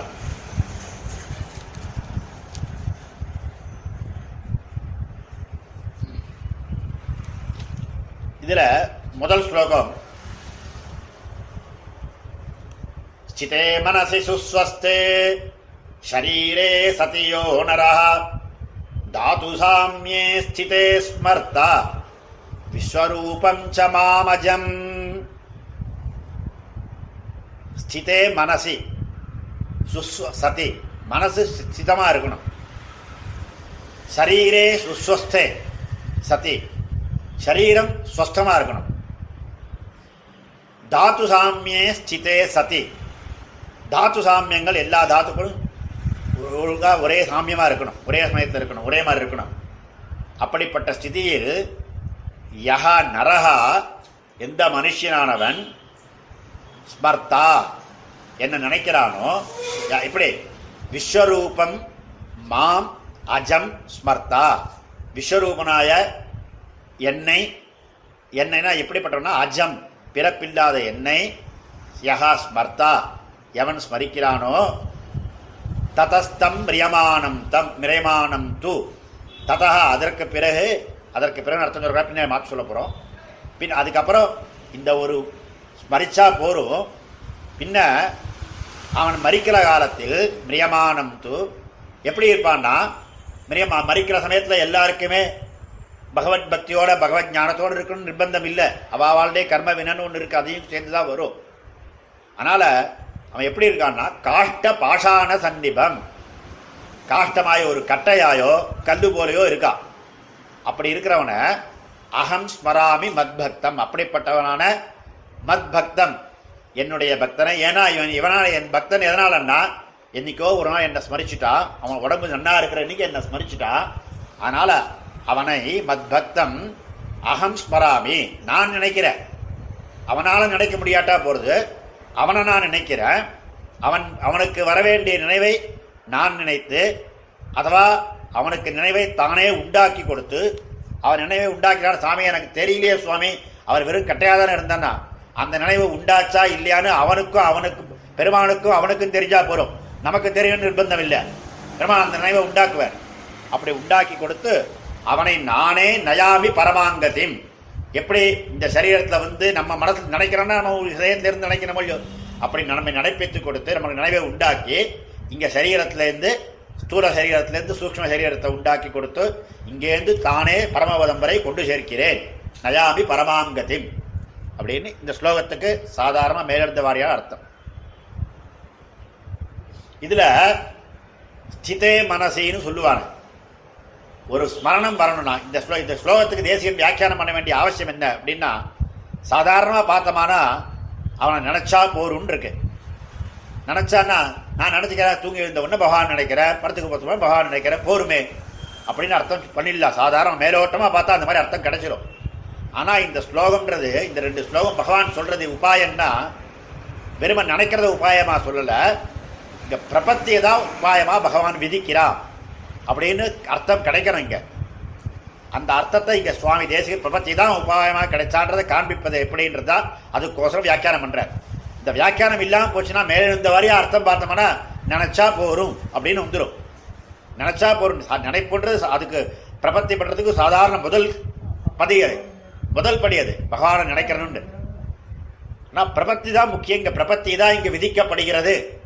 பகவானுடைய மனசில் இருக்கிறது பகவான் இங்கே சொல்கிற வார்த்தை என்கிட்ட பிரபத்தி பண்ணானா அவனை நான் கொண்டு போகிறேன் அப்படின் தான் அப்படின்னு இந்த அர்த்தத்தை நமக்கு எடுத்து சொல்வதற்காகத்தான் இந்த வராக சரம ஸ்லோகத்தை தேசியம் வியாக்கியானம் பண்றேன் ஒவ்வொரு பதமும் எடுத்து வியாக்கியானம் பண்றேன் ஸ்திதே மனசி மனசு ஸ்திதமாக இருக்கணும்னு சொல்லுவானே. அப்படின்னா ஒரு ஸ்மரணம் வரணும் ஒரு ஞானம் வரணும்னா மனசு ஸ்திதமாக இருந்தாலே போருமே. அது இருந்தாலே எப்படி ஞானம் வரும்? சஞ்சரிக்கிற மனத்தில் ஞானமே வராது. சஞ்சலம் ஹி மனக்கிருஷ்ண பிரமாதி பலவத்ரிடம் தஸ்யாகம் நிகிரகம் மண்யே வாயோரிவ சுதுஷ்கரம். மனசை கட்டுப்படுத்துறான்னு பெருமாள். கிருஷ்ணன் கிட்ட கிருஷ்ணன் அர்ஜுனனுக்கு உபதேசம் பண்ணுறார் என்ன பண்ணணும்னா இந்திரியங்களை கட்டுப்படுத்து இந்திரியங்கள்லாம் கேது இந்திரியங்கள் பாக்கிய இந்திரியங்கள்லாம் கட்டுப்படுத்துறோம்னா அதுக்கு மனசை கஷ்டப்படுத்தணும் இப்போ மனசை கஷ்டப்படுத்துறான்னு சொன்னார். இவன் கேட்டால் அஞ்சல அர்ஜுனன் கேட்டால் மனசுன்றது ரொம்ப சஞ்சலமாச்ச. பத்து மகாரங்கள் சஞ்சலம்னு சொல்லியிருக்கா அவர் உப சுபாஷிதத்தில். மனஹா மதுகரஹா மேகா மானினி மதனஹா மருத்து மா மதா மர்க்கடஹா மத்ஸ்யா மகாராக தச சஞ்சலா இந்த எப்போது இந்த பத்து மகாரங்களும் சஞ்சலமாகவே இருக்குன்னு அதுலேயும் முதல்ல மனசை சொன்னேன். மதுகரன்னா வண்டுக்கு பேர். மேகம். ஒரு இடத்துல நிற்காது மானினி கர்வம் உள்ள ஸ்திரீ. மதனஹா மன்மதன். மருத்து காற்று. மா அப்படின்னா லக்ஷ்மி செல்வம். அது செல்வம் இல்லை. செல்வோம் செல்வோம்னு போயிட்டே இருக்கிறது. மதா மதம் படித்த மனுஷன். மர்க்கடாக குரங்கு மத்ஸ்யா மீன். இந்த பத்து மகாரங்களும் சஞ்சரிச்சுட்டே இருக்கும். அதுலேயும் முதல் மனசு இருக்க நாம் முடிச்சுட்டு இருந்தோம்னா மனசு எதையாவது நினச்சிட்டு தான் இருக்கும். அந்த மனசு சஞ்சலம் அந்த மனசை கட்டுப்படுத்துன்னு சொல்றியே நம்ம ஒன்று கட்டுப்படுத்தின்னு மனசை கட்டுப்படுத்தின்னு இருந்தால் கூட அந்த விஷய சாநித்தியம் வந்துருத்துன்னா பார்க்க தோணும். கிரிக்கெட் பார்க்க வேண்டாம் நான் மன உட்காந்து பார்ப்போம் புஸ்தகத்தை பார்ப்போம்னு தோணும். ஆனால் திடீர்னு எங்கேயாவது யாராத்தையா ஒரு கமெண்ட்ரியோட துளி வந்துருத்துனா மேட்ச் என்ன ஆச்சுன்னு முடிஞ்சு உடனே அங்கே போயிடும். இந்த மனசை கட்டுப்படுத்துறது ரொம்ப கஷ்டமாச்ச. ம், சஞ்சலம்ஹி மனக்கிருஷ்ண பிரமாதி பலபத்ரிடம். தஸ்யாகம் நிகிரகம் மண்யே வாயோரிவ சுதுஷ்கரம். அதை வந்து கட்டுப்படுத்துன்றது காத்த குப்பையில் அடைக்குன்னு சொல்ற மாதிரினா இருக்கு? காத்தை வந்து ஒரு பாட்டிலை வச்சு அடைக்க முடியுமாண்டா? அப்படின்னு கேட்குறா பெருமாள் அதுக்கு பதில் சொல்றார். நான் மனசை கட்டுப்படுத்துறது கஷ்டம்னு ரொம்ப அவ்வளவு சுலபம்னு சொன்னேனாண்டா இல்லவே இல்லையே. அசம்சயம் மகாபாஹோ மனோ துர்நிகிரகம் சலம். மனசை துர்நிகிரகம் கட்டுப்படுத்த முடியாது அப்படின்னு சம்சயமே வேண்டாம். கட்டுப்படுத்தவே முடியாதுதான் ஆனால் எப்படி கட்டுப்படுத்தலாம்னா அபியாசேனத்து கவுந்தேய வைராக்கியனச்ச கிரகியதே அபியாசம் வேணும் வைராக்கியம் வேணும். மனசை கட்டுப்படுத்தணும்னா அபியாசம். மறுபடியும் மறுபடியும் கட்டுப்படுத்தணும். அது அப்பப்போ ஓடதான் ஓடும். பிடிச்சி கொண்டு நிறுத்தணும். அது அது பிடிச்சு நிறுத்துறேன்னா வைராக்கியம் வேணும். அந்த மனசில் விஷய வைராக்கியம் வேணும். இந்த விஷய வைராக்கியம் இல்லைன்னா கட்டுப்படுத்திட்டு அப்பப்போ கட்டுப்படுத்தினா கூட விஷய வைராக்கியம் இல்லைன்னா விஷயம் முன்னாடி வந்து ஒருத்தனா மனசு ஓடிவிடும் உடனே. அப்படிப்பட்ட மனசு அந்த மனசை மனசால ஒரு விஷயத்தை நினைக்கணும் அப்படின்னா இப்போ மனசு சித்தமாக இருந்தால் தானே முடியும். அப்படி இருக்கிறச்ச பெருமாள் இந்த இடத்துல ஸ்திதே மனசி மனசி ஸ்திதே சதி மனசு ஸ்திரமாக இருக்கணும்னு சொல்லுவானே. அப்படின்னா இது இங்க சொல்ற ஸ்திதம்னா எப்படின்னா சாதாரண மனசை சொல்லல. என்னைக்கோ ஒரு சுகிருத விசேஷத்தின் அடியினால சத்துவம் தலைக்கேறி என்னைக்கோ ஒரு சுத்தம் சுகிருதம் பண்ணிருக்கோம் ஏதோ ஒரு புண்ணியம் பண்ணிருக்கோம் அந்த புண்ணியத்தினால நமக்கு சத்துவம் கூடி போச்சுன்னா இந்த சத்துவம் ரஜஸ் மூணு நம்ம உடம்புல இருக்குதா? இது மாறி மாறி இருக்கும். சத்துவம் கூடிதுன்னா நம்ம நல்ல காரியம்லாம் பண்ணணும் தோணும். உபன்யாசம் கேட்கணும் வரும் பெருமாளை சேவிக்கணும்னு தோன்றது சத்தம் கூட்டினா இங்கே வந்து உட்காந்துருக்கோம் அதே இல்லாமல் தமசு கூடி போச்சுன்னா இதனால ரொம்ப போர் அடிக்கிறது கிளம்பி போயிடலாம் அப்படின்னு தோணும். ரஜசம் கூடி போச்சுன்னா அந்த விஷயங்களில் இந்திரியங்கள் உள்ள விஷயங்கள் டிவி பார்க்கலாமோ கதை புஸ்தகம் பார்க்கலாமோ வேற இது அந்த மாதிரி விஷயங்கள்ல போகும். இந்த சத்துவம் ரஜஸ் தமசு நமக்கு மாறி மாறி தான் இருக்கும். இந்த சத்துவம் ஒரு சமயத்தில் கூடி இருக்கிறச்ச அந்த மாதிரி சமயத்தில் பகவான் நினைக்கணும். சத்துவ உன்மேஷ வசத்தினாலே இவனுக்கு சதாச்சாரிய கடாட்சம் வருது. அந்த சதாச்சாரியனாலே உபதேஷ்டமான பரதத்துவ பரமஹித பரமபுருஷார்த்தங்களில் தெளிவும். பரதத்துவம் யாரு அப்படின்ற தெளிவு வேணும். ஸ்ரீமன் நாராயணன் பரதத்துவன்ற தெளிவு வேணும். பரமஹிதம் என்ன அப்படின்னா பரமஹிதம் பிரபத்தின்ற உபாயம்தான். பாக்கி உபாயங்கள்லாம் நமக்கு ஹிதம் அல்ல இதுதான் உபத் பிரபத்தி தான் பரமஹிதம்ன்ற தெளிவு வேணும். பரம புருஷார்த்தம் என்னன்னா மோக்ஷம். தர்மார்த்த காம மோக்ஷம் நாலு புருஷார்த்தம் தான். அதில் பரம புருஷார்த்தம்ன்றது மோக்ஷம். பாக்கியெல்லாம் கூடாது. இதுதான் வேணும். இந்த மூணு தெளிவும் இருந்துதானா? அந்த தெளிவு வந்தா என்ன பண்ணணும்னா உபதேசம் வந்துருச்சுன்னா பிரபத்தி பண்ணணுன்ற ஒரு துறை வரும். அந்த துறையும் பிறக்கும்படி பிரதிஷ்டிதமான அளவே ஒழிய அப்படிப்பட்டதான மனசு ஸ்திதம். மனசு அப்படிப்பட்ட ஒரு துறை பிறக்கிறதுக்குள்ள மனசு. அப்படிப்பட்டதான மனசுடைய ஸ்தைரியம் தான் இங்கே அதை தான் நம்ம இங்கே வி- விவக்ஷிக்கிற பெருமாள். வேற ஒன்றும் விவக்ஷிக்கலன்னு. ஏன்னா பாக்கி கர்மாக்கள்லாம் இருக்கு அந்த கர்மாக்கள்லாம் அந்த தேசத்தில் அந்த காலத்தில் பண்ணாதான் அதுக்கு பலன். கிரகணம் இருக்குது கிரகண காலத்தில் பண்ணுற தர்ப்பணம் இருக்குது கிரகண காலத்தில் தானங்கள்லாம் இருக்குது அந்த கிரகண காலத்தில் பண்ணுற தானாதிகளுக்கெல்லாம் பலவிதமான பலன் இருக்குது பல மடங்கு பலன் கிடைக்கும் அப்படின்னா அந்த கிரகண காலத்தில் பண்ணாதான் அதுக்கு பலன். தகனம் போயிடுத்து நான் ராத்திரி தூங்கிட்டேன் கர்த்தால எழுந்து பண்ணுறேன் அப்படின்னா அதுக்கு பிரயோஜனம் இல்லை. அந்த தே அந்த காலத்தில் பண்ணணும். அந்த தேசத்தில் பண்ணணும். அதாவது ஒரு ஒரு தேசத்தில் விசேஷங்கள் இருக்குது இங்கே பக்கத்தில் இருக்குது அனந்தபுர க்ஷேத்திரம். இங்கே சங்கமுகம் துறைமுகத்தில் பெருமாள் சங்கமுகம் பீச் இருக்குது அங்கே பெருமாள் எழுதி இது சாதிக்கிறார் தீர்த்தம் சாதிக்கிறார் ஆராட்டு உற்சவம் நடக்கிறது. அந்த ஆராட்ட சங்கமுகம் இங்கே இங்கே இந்த தீர்த்தத்தில் இந்த சமுத்திரத்தில் ஸ்நானம் பண்ணுறதே விசேஷம். பாக்கி சமுத்திரத்துலாம் வந்து சாதாரணமாக அமாவாசை பௌர்ணமி இல்லாமல் ஸ்நானம் பண்ணக்கூடாது. ஆனால் இங்கே அனந்தபுர க்ஷேத்திரத்தில் வர்க்கலா க்ஷேத்திரத்தில் அதுபோல் திருப்புள்ளாடி சேத்துக்கரையில் அங்கெல்லாம் என்றைக்கு வேணால் ஸ்நானம் பண்ணலான்னு வச்சுருக்காங்க. நான் இதுக்கெல்லாம் ஸ்நானம் பண்ணுறதே கொடுத்து வச்சிருக்கணும். வா ரொம்ப தூரத்துலேருந்து யாத்திரை பண்ணி வந்து இங்கே வர இன்றைக்கி சுவாமி இன்னைக்கு அஷ்டமி அடுத்து நேற்றுக்கு பௌர்ணமி போயிடுத்து இன்றைக்கி அப்புறம் இனிமேல் பிரதம தான் பதினஞ்சு காட்டுலாம் இருக்க முடியாது. இந்த மாதிரி இடத்துல என்றைக்கு வேணால் ஸ்நானம் பண்ணலாம். அதுவே விசேஷம். காத்துட்டு அதுக்கோசரம் சொல்ல ஸ்நானம் பண்ணுறதே விசேஷம் அப்படிப்பட்ட இந்த தேச விசேஷத்தில் இந்த சமுத்திரத்தில் ஸ்நானம் பண்ணால் விசேஷம். நான் அது இல்லாமல் பக்கத்தில் வேறு ஏதோ ஒரு பீச் சமுத்திர ஸ்நானம் தான் சொல்லிருக்கு பௌர்ணமி இன்னைக்கு. நான் ஏதோ ஒரு பீச்சில் ஸ்நானம் பண்ணுறேன் அப்படின்னா அதுக்கு சாதாரண பலன் கிடைக்கலாம் ஆனால் இந்த தேச விசேஷத்தில் ஸ்நானம் பண்ணான்னா அதுக்குள்ள பலன் ஜாஸ்தி தான் அதுபோல் பாக்கி கர்மாக்களுக்கெல்லாம் இந்த பு- புண்ணிய புண்ணிய- கர்மாக்கள் அதுபோல் பாப கர்மாக்களும் உண்டு. புண்ணிய தேசத்தில் பண்ற பாபங்களுக்கும் பலன் கூடுதல். பாப பலனும் கூடுதல். அதனால புண்ணிய காலத்தில் பண்ற பாபங்களுக்கு பலன் கூடுதல். அதனால தான் கிரகண சமயத்தில் புண்ணியத்தை மா- நல்ல காரியங்களை மாத்திரமே நினைக்கணும். பாப கர்மாக்கள் பண்ணக்கூடாதுன்னு விதிக்கிறது. பாக்கி கர்மாக்களுக்கெல்லாம் புண்ணிய தேசம் புண்ணிய காலம் இந்த விதியெல்லாம் உண்டு.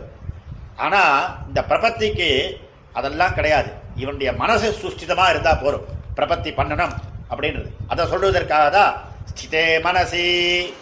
சுஸ் சரி மனசு ஸ்திரமா இருந்தா போதும் அதுக்கு மேல சரீரே சுஸ்வஸ்தேச்ச சரீரேன்னு. சரீரம் எதுக்கு சொல்லணும்? சரீரத்தை வச்சு. அப்படின்னா சரீரம் சுஸ்வஸ்தமா இல்லைன்னா மனசு சுத்தமாக இருக்காது. மனசு சுஸ்தமாக இல்லைன்னா சரீரம் சுத்தமாக இருக்காது. இது ஒன்றுக்கு ஒன்று அபேட்சிக்கிறது தான். அப்போ மனசு சுஸ்தமாக இருக்கணும்னு முன்னாடி சொல்லியாச்சே. அப்போ மறுபடியும் சுஸ்வஸ்தே சரீரேன்னு சொல்லுவானே. அப்படின்னா பாக்கி இருக்கிற சரீரத்துக்கு பாக்கி ஸ்நானம் பண்ணி இந்த மாதிரி ஆச்சாரம் ஸ்நானமாக இருக்கணும் சுத்தமாக இருக்கணும். பாக்கி கர்மாக்களுக்கு உண்டு. ஸ்நானம் பண்ணி தான் த- சந்தியாவந்தனாதிகள் பண்ணணும் கர்மாக்களை பண்ணணும். மறுபடியும் ஸ்நானம் பண்ணி தான் தர்ப்பணாதிகள் பண்ணணும். பித்திருக்கர்மாக்களை ஸ்நானம் பண்ணி தனியாக அதுக்குன்னு ஒரு சாத்தாகமாக ஸ்நானம் பண்ணணும். அப்படி சுத்திலாம் சொல்லிருக்க அந்த மாதிரி சரீரத்துக்கு சு- சு- இதெல்லாம் வேணாம். சரி சுத்திலாம் இங்கே அவசியம் இல்லை சரீரம் ஸ்வஸ்தமாக இருந்தால் போதும் நான் இது பண்ணணும். இந்த காரியம் பண்ண போகிறேன் அப்படின்ற அந்த சரீரத்தில் ஒரு ஒரு நினைப்பு இருந்தால் போதும் வேற இன்னும் தேவையில்லை.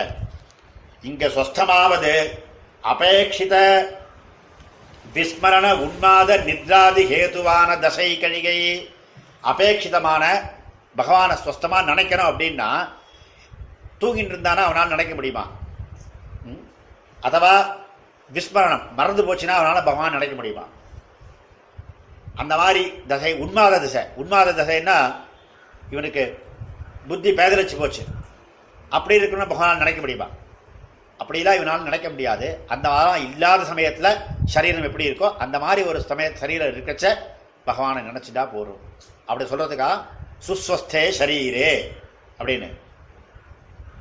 ஸ்வஸ்தமாக சுஸ்வஸ்தமாவையாவது சத்வோன்மேஷ விசேஷத்தாலே பரம புருஷார்த்த ருச்சி பிறக்கைக்கு அனுகுணமாக சுஸ்வ சரீரத்தினுடைய சுஸ்வஸ்ததா அப்படின்னா பரம புருஷார்த்தத்தில் ருச்சி பிறக்கணும். பரம புருஷார்த்தம் மோட்சம் அந்த மோட்சம் எனக்கு வேணும் அப்படின்ற ஒரு எண்ணம் உண்டாரு அதுதான் இங்கே சுஸ்வஸ்தம் சொல்கிறதே தவிர சரீரத்தில் வேற ஒன்றும் எக்ஸ்ட்ரா ஒன்றும் தேவையில்லைன்னு.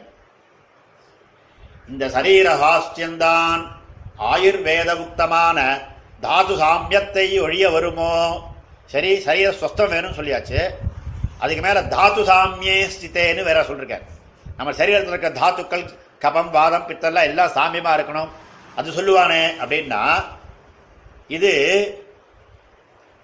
தாத்து சாமியத்தாலே வரும் சரீர ஸ்வஸ்தத்தையொழிய சமாதிபரருக்கு போலே ஆசன பிராணாயாமாதிகளாலே வரும் ஒரு அபூர்வ அபூர்வ சரீர சுவாஸ்தியம் தேட வேண்டாம் என்றபடி பக்தி யோகம் பண்ணுறவாளுக்கு ஆசனத்தில் இருந்து பிராணாயாமம் அது சொல்றாள் யமனியம் ஆசன பிராணாயாம பிரத்யாகார பிரணிதி ஸ்தான சமாக்கியார் சமாதின்னு.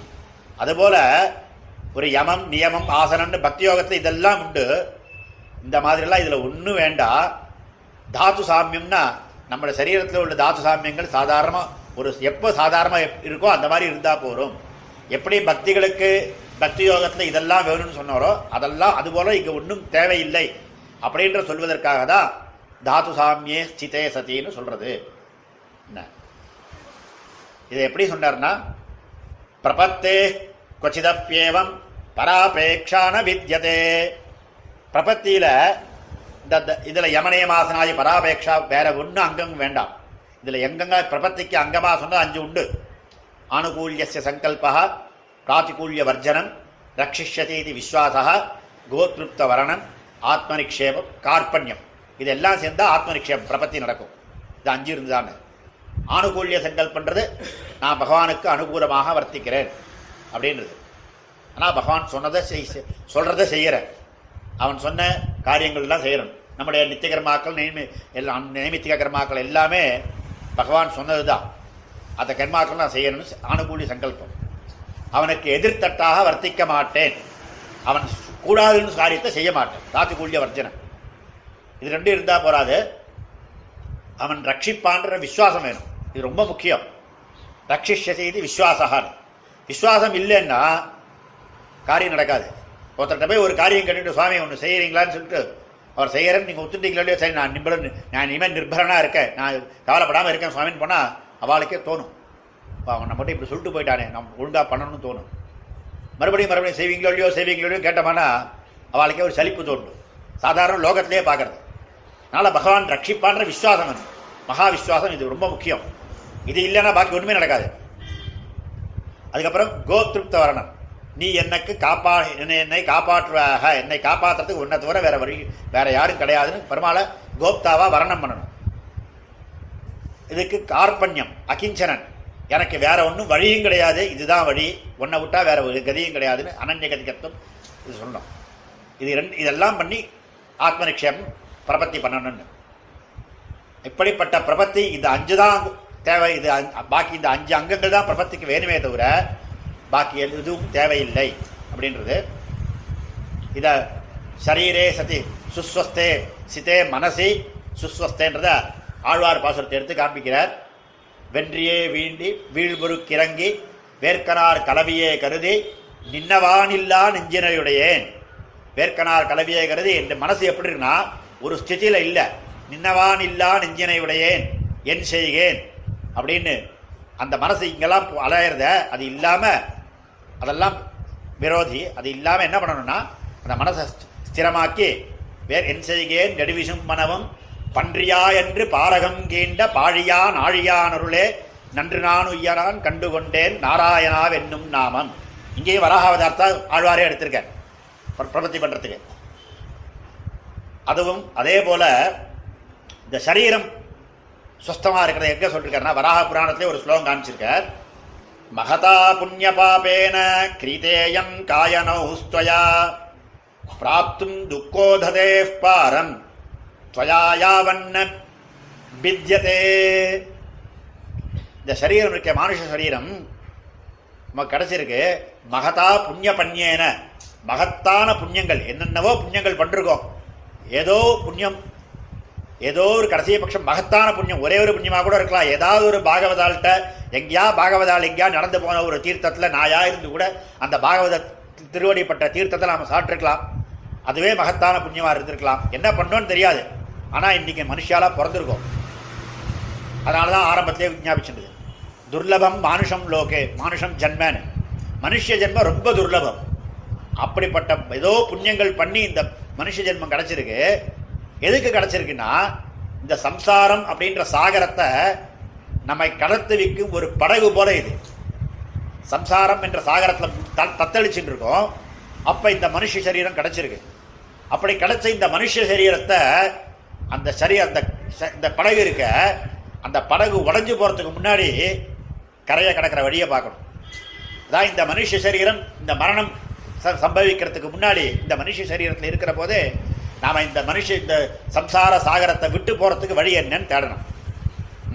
பிராத்தும் துக்கோதலே பாரம். இந்த மனுஷன் இந்த- இந்த நௌகா இந்த படகு இருக்கிறது இது துக்க உததே துக்கம் என்ற ச- துக்கமான இந்த சமுத்திரம்.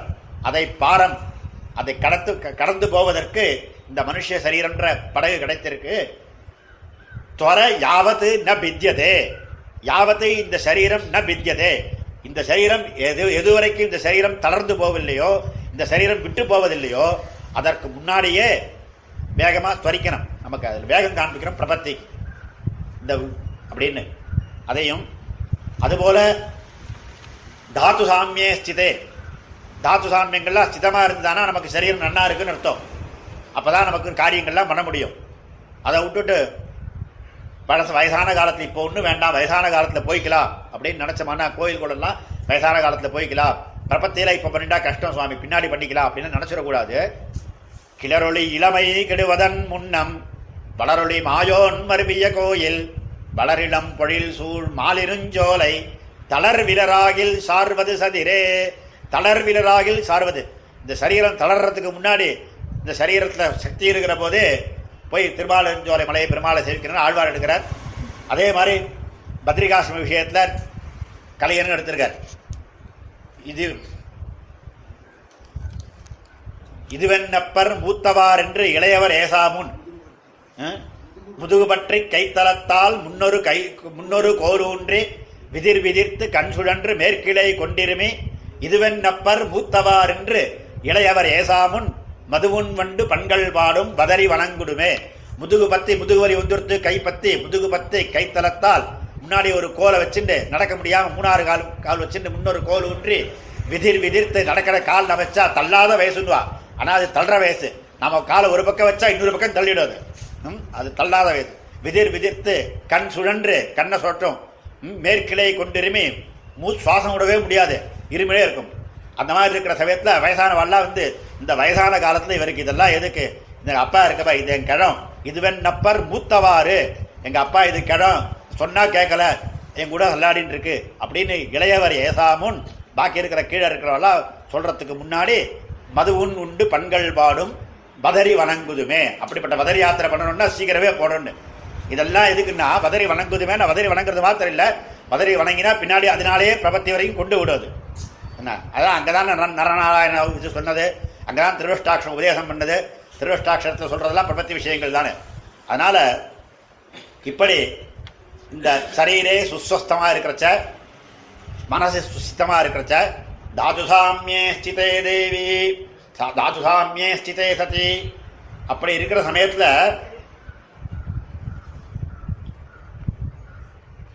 இதை சொல்கிறது என்னென்னா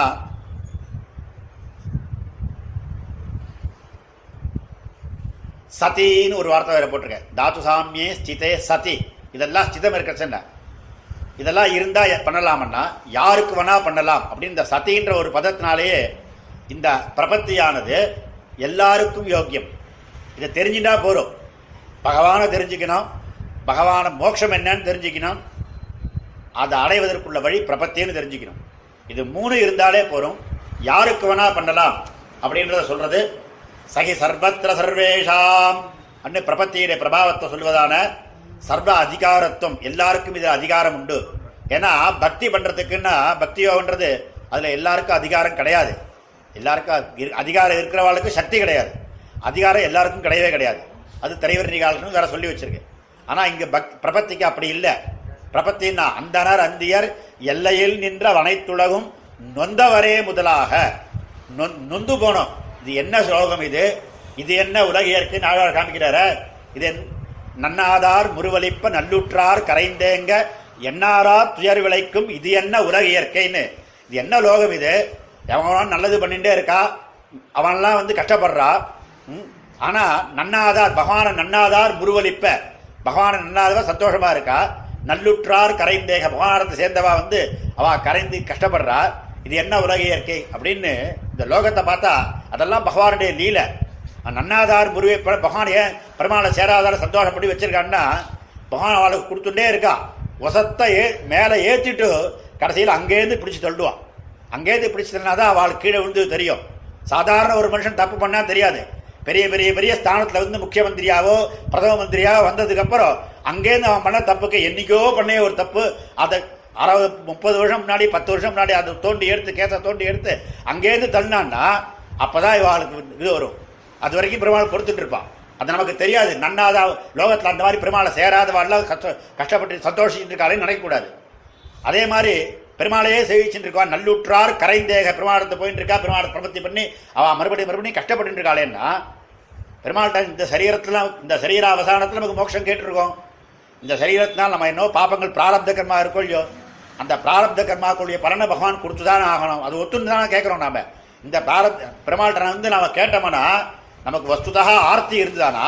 எனக்கு இந்த க்ஷணத்தில் எனக்கு மோட்சம் வேணும். இனிமே இந்த க்ஷண லோகத்தில் நான் இருக்க வேணாம்னு கேட்டால் அதை கொடுக்க பகவான் தயாராக காத்துட்டு இருக்கான். அதுக்கு பேர் ஆர்த்த பிரபத்தின்னு பேர். நம்ம அதை பண்ணலை. நாம் பண்ணுறதுல திருப்த பிரபத்தின்னு பேர். திருப்த பிரபத்தின்னா திருப்தன்னா கொழுப்பு பிடிச்சு பண்ணுறது கொழுப்புன்னு அர்த்தம். திருப்தன்னா கொழுப்பு பிடிச்சவன்னு அர்த்தம்.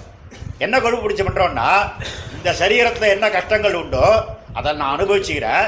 இந்த சரீரத்துக்கு அப்புறம் எனக்கு மோட்சம் கொடுன்னு கேட்குறோம் அது வரைக்குள்ள அனுபவிக்கணும்னு சொல்லிட்டேன் மொழியோ இந்த சரீரத்தில் இருக்கிற அனுபவிச்சு தானே தீரணும். அதுதான் பகவான் கொடுத்துட்டு அதை போய் நமக்கு நல்லுற்றா கரந்தேகன்னு நினைக்கூடாது அதனால் இந்த லோகமே இப்படி இருக்குன்னு பார்த்து உடனே விட்டு போனோம். அப்படி ஒரு யாராவது அதிகாரிக்கு வரணும். இந்த நொந்தம் இந்த ஒரு நோவு யாருக்கு வரதோ அவ எல்லாருமே இந்த பிரபத்திக்கு அதிகாரிகள் தான். அப்படின்ற சொல்வதற்காக தான் தாத்து சாமியே ஸ்திதே சதி. இந்த சதின்றதை எல்லாத்தையும் சேர்த்துக்கணும்னு வேற சொல்கிறேன் ஸ்திதே மனசி ம், சுஸ்வஸ்தே. மனசி ஸ்திதே சதி. ஷரீரே சுஸ்வஸ்தே சதி. தாத்து சாமியே ஸ்திதே சதி. இப்படிலாம் இருக்கிற யஹா நரஹா. யஹான்னு யாரோ ஒருத்தர் சொல்கிறார் யாரோ ஒருத்தர் சொன்னால் கூட போரும் யஹா இப்படி இருக்கிற எவனொருவன்? அப்படின்னு சொன்னா போரும் அப்படி சொல்லாம யஹா நரஹான்னு வேற சொன்னார். ஏன் நரஹான்னு சொன்னார் இது சரியில்லையே. ஏன்னா தேவர்களும் மோட்சம் அவளுக்கு பிரபத்தி பண்ணலாமே. அப்படின்னு இதில் சொல்லிருக்கு. ததுபரியப்பி பாதராயன ஸ்தம்பவாது பிரம்மசூத்திரத்தை சொல்லிருக்கு. மோட்சம் இதுக்கு அதிகாரம் உபாயத்தில் அதிகாரம் தேவர்களுக்கும் உண்டுன்னு சொல்லிருக்கு. சித்த கந்தர்வ யக்ஷாச்ச ததஸ்துவாம் சரணங்கதாக சித்தர்கள் யக்ஷர்கள் கந்தர்வர்கள் இவா எல்லாரும் சரணம் பண்ணிருக்கான்னு இருக்கு எல்லாருக்கும் அதிகாரம் இருக்கச்ச யகா நரகான்னு மனுஷனை மாத்திரம் எப்படி சொல்ல முடியும்? அப்படின்னா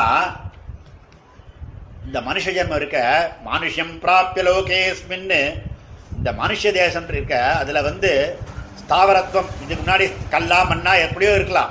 அப்படிலாம் இல்லாமல் இந்த மனுஷ சரீரம் வந்திருக்கு. ம், இந்த மனுஷ சரீரம் எதுக்கு வந்திருக்குன்னா விசித்ரா தேக சம்பத்தி ஈஸ்வராய நிவேதித்தும். இந்த தேக சம்பத்திக்கு பகவான் எதுக்கு கொடுத்துருக்கா அப்படின்னா இந்த கை காலு கண்ணு இந்த இதெல்லாம் கொடுத்துருக்கிறது பகவானுக்கு நிவேதனம் பண்ணி தான் தன்னை தானே பகவானுக்கு நிவேதனம் பண்ணி தனக்கு தன்னுடைய பரத்தை சமர்ப்பித்து தன்னை சமர்ப்பித்து மோட்சம் போவதற்காக தான் இல்லையா? அச்சித் அவிசிஷ்டான் பிரளயே ஜந்தூன் அவலோக்கிய ஜாத நிர்வேதா கரண கலேவர யோகம் விதரசி. விஷசைலநாத கருணேத்தம். பிரளய காலத்தில் இந்த ஜீவராசிகள்லாம் அச்சித்துக்கு துல்லியமாக இருக்குது எப்படி அச்சேதனங்கள் கல்லு மண்ணெல்லாம் இருக்கோ அந்த மாதிரி ஜீவராசிகள் இருக்குது இந்த ஜீவராசிகள்லாம் என்றைக்கு கடத்தேறதுன்னு பெருமாளுடைய கருணை விசாரித்தாளா கருணா தே- தயாதேவி விசாரித்து அதுக்கப்புறம் என்ன பண்ணான்னா அதுக்காக தான் பெருமாளை கொண்டு இந்த சிருஷ்டியே உண்டாக்குறான். இந்த சிருஷ்டி எதுக்கு கைகாலெலாம் பகவான் கொடுக்குறான்னா கால்கள் அவன் கோல் கோயிலுக்கு போவதற்காக தான் கால்கள். கண்ணு அவனை பார்க்கறதுக்கு செவி அவனுடைய குணங்களை கேட்பதற்கு. வாய் கிரானம் இதெல்லாமே அவனுடைய பிரசாதத்தை அவனுடைய பிரசாதத்தை நுகர்ந்து அவனுடைய ரசம் அவனுடைய பிரசாதத்தை சுவீகரிப்பதற்கு இந்த மாதிரி எல்லா விதமான இந்திரியங்களும் பகவானுடைய சம்பந்தமாகவே இருப்பதற்காக தான் அதை விட்டுட்டு இந்த மனுஷ ஜென்மத்தில் இதெல்லாம் மாறி போயிடுமே அப்படின்றபடினால மனுஷனை எடுத்து காண்பிக்கிறார் ஷரீரே சதி யோ நரஹா அப்படின்னு. அதனால இந்த நரஹான்ற சப்தம் தேவர்கள் பண்ணக்கூடாதுன்னு நிறுத்தம் இல்லை தேவர்களையும் சேர்த்து சொல்லுவது தான் நரனை எடுத்து சொல்வது நரர்களுக்கு புத்தி பேதலிக்கிறதுக்கு காரணம் கூடுதல் ஜாஸ்தி. அதற்காக. அது மாத்திரம் இல்லை. இந்த நரகான்ற சப்தத்தினாலேயே நரன் அப்படின்னா க்ஷீணம் இல்லாதவன் நாசம் இல்லாதவன் அர்த்தம். அதனாலேயே ஆத்மாவை சொல்றது அதனால எல்லா ஆத்மாக்களுக்கும் வைதிகாலத்தில் பிரபன்னாலத்தில் இருக்கிற ஒரு பசு அவாத்தில் பசுலாம் வளர்க்குறான்னா பசு பக்ஷி மனுஷா ஆத்த வளர்ந்துட்டு இருக்கிறச்ச அதை பசு கொஞ்சம் சாகரா போகிற மாதிரி இருந்ததுன்னா உடனே அது பசுவுக்கும் சரணாகதி பண்ணி வைப்பா. பசுவுக்கும் பண்ணி வைக்கிறது. கரெக்ட் இதெல்லாம் இருக்குது ஆழ்வார் ஆச்சாரியர்களுடைய சரித்திரத்திலாம் இருக்குது பிரம்மரக்ஷஸுக்கு சரணாகதி பண்ணி வச்சான்னு. ஒரு சுவாமி காலக்ஷமம் சொல்லிட்டு இருப்பாரா அதை பிரம்மரக்ஷஸ்லேருந்து கேட்டுட்டு இருக்குவான் அப்புறமா நித்தியபடி காத்தால் எழுந்து பார்த்தா அவருடைய பாதுகை எங்கேயோ மரத்து மேலே கட்டி வச்சிருக்குமா? மரத்து மேலே கட்டி வச்சு காத்தால எழுந்து இவருக்கு இதுக்கு ஏழணுமே நீராட்டத்துக்கு ஏழனும் பாதுகை தரிச்சிக்கணும்னு பார்த்தா அந்த பாதுகை இங்கே இருக்கா? மரத்து மேலே இருக்குமா? யாரோ சிஷ்யா போய் கொண்டு வருவா. இந்த மாதிரி நாலு நாள் ஆச்சு. என்ன காரணம்னு பார்த்து அந்த ஆச்சாரியருக்கு அப்புறம் தான் புரிஞ்சுது. இங்கே யாரோ பிரம்மரக்ஷஸ் வந்து இந்த சுவாமி திருவடியை பிரார்த்திக்கிறது. அந்த பிரம்மரக்ஷஸுக்கு சரணாகதி பண்ணி வச்சு அதனால் மோட்சம் கொடுத்ததாக கரை உண்டு அதே போல் ஒரு சர்ப்பம் வந்து பா காலக்ஷேபம் முடித்த உடனே ரகசியத்திரை காலக்ஷேபம் முடித்த உடனே ஒரு சர்ப்பம் வந்து முன்னாடி வந்து பிரார்த்திச்சதாகவும் அந்த பிரார்த்திச்ச அப்படின்னா அந்த சர்ப்பத்துக்கு இது பண்ணி வச்சு சரணாகதி பண்ணி வச்சதாகவும் இந்த மாதிரிலாம் ஆச்சாரிய சரித்திரங்களும் இருக்குது அதனால் இந்த நரகான்னு சொன்னது எல்லா ஜீவாத்மாக்களுக்கும் வெறும் மனுஷனும் தேவன் தேவ இது மாத்திரம் இல்லை. ஜீவாத்மா எல்லாக்களுக்குமே அவர்களுக்கு கூட பூர்வ ஜென்ம சுகிருதத்தினால அவைகளும் இந்த இந்த இந்த ஜென்மத்தில் வந்து சர்ப்பமாக பிறந்துருத்து பூர்வ ஜென்ம சுகிருதம் இருந்ததான்னா அவைகளுக்கு இந்த மாதிரி சில ஞாபகங்கள்லாம் இருக்கலாம். அதனால் வந்திருக்கலாம்னு. இப்படி பிரபத்திக்கு காலம் ஒன்றும் வேண்டாம் பிரபத்திக்கு ஒரு தேச நியமம் இல்லை கால நியமம் இல்லைன்னா சொல்லி இவன் என்ன பண்ணணும்னா அவன் ஸ்மர்த்தா சரீரே சதி யோனனஹா தாது சாமியே ஸ்திதே ஸ்மர்த்தா. இவன் நினைக்கணும். இந்த நினைக்கிறதுனா என்னன்னா பெருமா பெருமை நினைக்கிறது இல்லை பிரபத்தி பண்ணணும்னு. யார்கிட்ட பிரபத்தி பண்ணணும் அப்படின்னா விஸ்வரூபஞ்ச மாம் அஜம். விஸ்வரூபன் அப்படின்னு இந்த பதம் சொன்னது இந்த விஸ்வத்துக்கு எல்லாத்துக்கும் சரீரமா சரீரியா இருக்கிறவன் பெருமாள். இந்த விஸ்வம் எல்லாம் அவனுக்கு சரீரம். இந்த லோகம் எல்லாம் அவனுக்கு சரீரம். இவன் சரீரியா இருக்கான். அப்படி சரீர சரீர சரீர பாவத்தை தெரிஞ்சுண்டு அப்படிப்பட்ட விஸ்வரூபனாயிருக்கிற மாம் அப்படின்னு என்னை வந்து சேரணும். ஏன் பகவானை வந்து சென்னைன்னு சொன்னால் இவன் கொடுக்கத்துக்கு காத்துட்டு சரணாகதியே விண்ணுலகம் தருவானாய் விரையின்னான் விதிவகையே அப்படின்னு இவன் கொடுப்பதற்கு காத்துட்டு இருக்கா யார் நம்ம கிட்ட வந்து பிரார்த்திக்க போறான்னு? அப்படிப்பட்ட மாம் அப்படிப்பட்ட நான் யாருன்னா சாதாரணன்னு நினச்சக்கூடாது அஜம். ம், அஜம்னா வந்து வந்து பிறப்பில்லாதவன். இதுக்கு முன்னாடி பகவான் வராக அவதாரம் எடுத்தான்னு சொல்லிட்டு இருக்கோம். ராமாவதாரம் கிருஷ்ணாவதாரம்லாம் சொல்கிறோமே இதெல்லாம் பெருமாள் பிறக்கிறான்னா இதெல்லாம் பெருமாள் பிறக்கிறதெல்லாம் எல்லாம் நாடகங்கள். நமக்காக நாட்டில் பிறந்து படாதனப்பட்டு மனிதர்க்காய் நாட்டை அழித்து உய்யச் செய்து நடந்தமை கேட்டுமே. நாட்டில் பிறந்தவர் நாரணர் காலன்றி ஆவரோ நாட்டில் பிறந்தவர் நாரணர் கால் முதல் வரி. பின்னாலேயே சேர்த்துக்கணும். இந்த நாட்டில் பிறந்தவா? பகவான் இடத்துல இல்லாமல் எங்கேயா போகுமா? வேற எங்கேயா போகலாமா அப்படின்றார் ஏன்னா பகவான் என்ன பண்ணா நாட்டில் பிறந்து படாதனப்பட்டு எவ்வளோ கஷ்டப்பட்டா? ராமன் ம், ராஜ்யாத் பிரம்சா வனே வாசா சீதா நஷ்டா த்விஜோஹதா இதில் நம்ம பெரிய முதலின்னு சொல்லுவார் ஜடாயு. ஜடாயு மரணத்தில் ராமன் சோகிக்கிறார். அப்பதான் அவருக்கு எல்லா சோகமும் சேர்ந்து வருது. ஒரு கஷ்டம் வரைச்சா எல்லா கஷ்டமும் சேர்ந்து மனசில் நினைக்க தோணும். சொல்கிறார் ராஜ்யாத் பிரம்ஷா. ராஜ்யத்துலேருந்து எனக்கு நாளைக்கு உனக்கு பட்டாபிஷேகம்டான்னு சொன்னார் ஆனால் பட்டாபிஷேகம்னு சொல்லிட்டு உனக்கு இல்லைன்ட்டா. பட்டாபிஷேகம் நாக்கில் தேர்ந்த தடவி அப்புறம் காமிக்காத மாதிரி. சரி பட்டாபிஷேகம் இல்லாட்டா போகிறதுன்னா அது மாத்திரம் இல்லை. காட்டுக்கு போகணும் வேற சொல்லிட்டான் வனே வாசா சரி காட்டில் இந்த பதிமூணு வருஷம் சொஸ்தமாக பன்னெண்டு வருஷம் சொஸ்தமாக இருந்தாச்சு. கூட பிராட்டி இருக்கா சொஸ்தமாக இருந்தாச்சுன்னா சீதா நஷ்டா. சீதையும் யானோ தூக்கிட்டு போயிட்டான் அந்த சீதா நஷ்டத்தை காட்டில் எனக்கு இன்னும் அதிகம் கஷ்டமாக இருக்குது த்விஜோ ஹதா இந்த இத்தனை காலம் நமக்கு கூட கூடயே இருந்தார் இந்த ஜட்டாயுன்னு தகப்பனாருக்கு துல்லியவர். தகப்பனார் இல்லையே இவரை வச்சு கூட பார்த்துட்டு இருந்தோமே உன தகப்பனார் மாதிரி சொல்லிட்டு இருந்தார். அவரும் போயிட்டாருன்னு. இதெல்லாம் பெருமாளுடைய துக்கங்கள் இதெல்லாம் வந்து அபிநயங்கள். பெருமாள் நமக்காக நடத்தி காண்பிக்கிறது. நாட்டில் பிறந்து படாதனப்பட்டு மனிதர்க்காய் நாட் நாட்டை நலையும் அறக்கரை நாடி தடிந்திட்டு. பெருமாள் சொல்ல முடியுமா அங்குள் அக்ரஹேன தான் கன்யான்னு சொன்னார் பெருமாள். தானே உட்கார்ந்த இடத்துல பெருமாள் எல்லாருக்கும் எல்லாரையும் பண்ணலாம். அப்படி இல்லாம நாட்டை நடியும் அறக்கரை நாடி தடிந்திட்டு அவா தேசத்துல போய் அது வரைக்கும் திருவடி நோக பெருமாள் அவ்வளவு தூரம் நடந்திருக்கார்.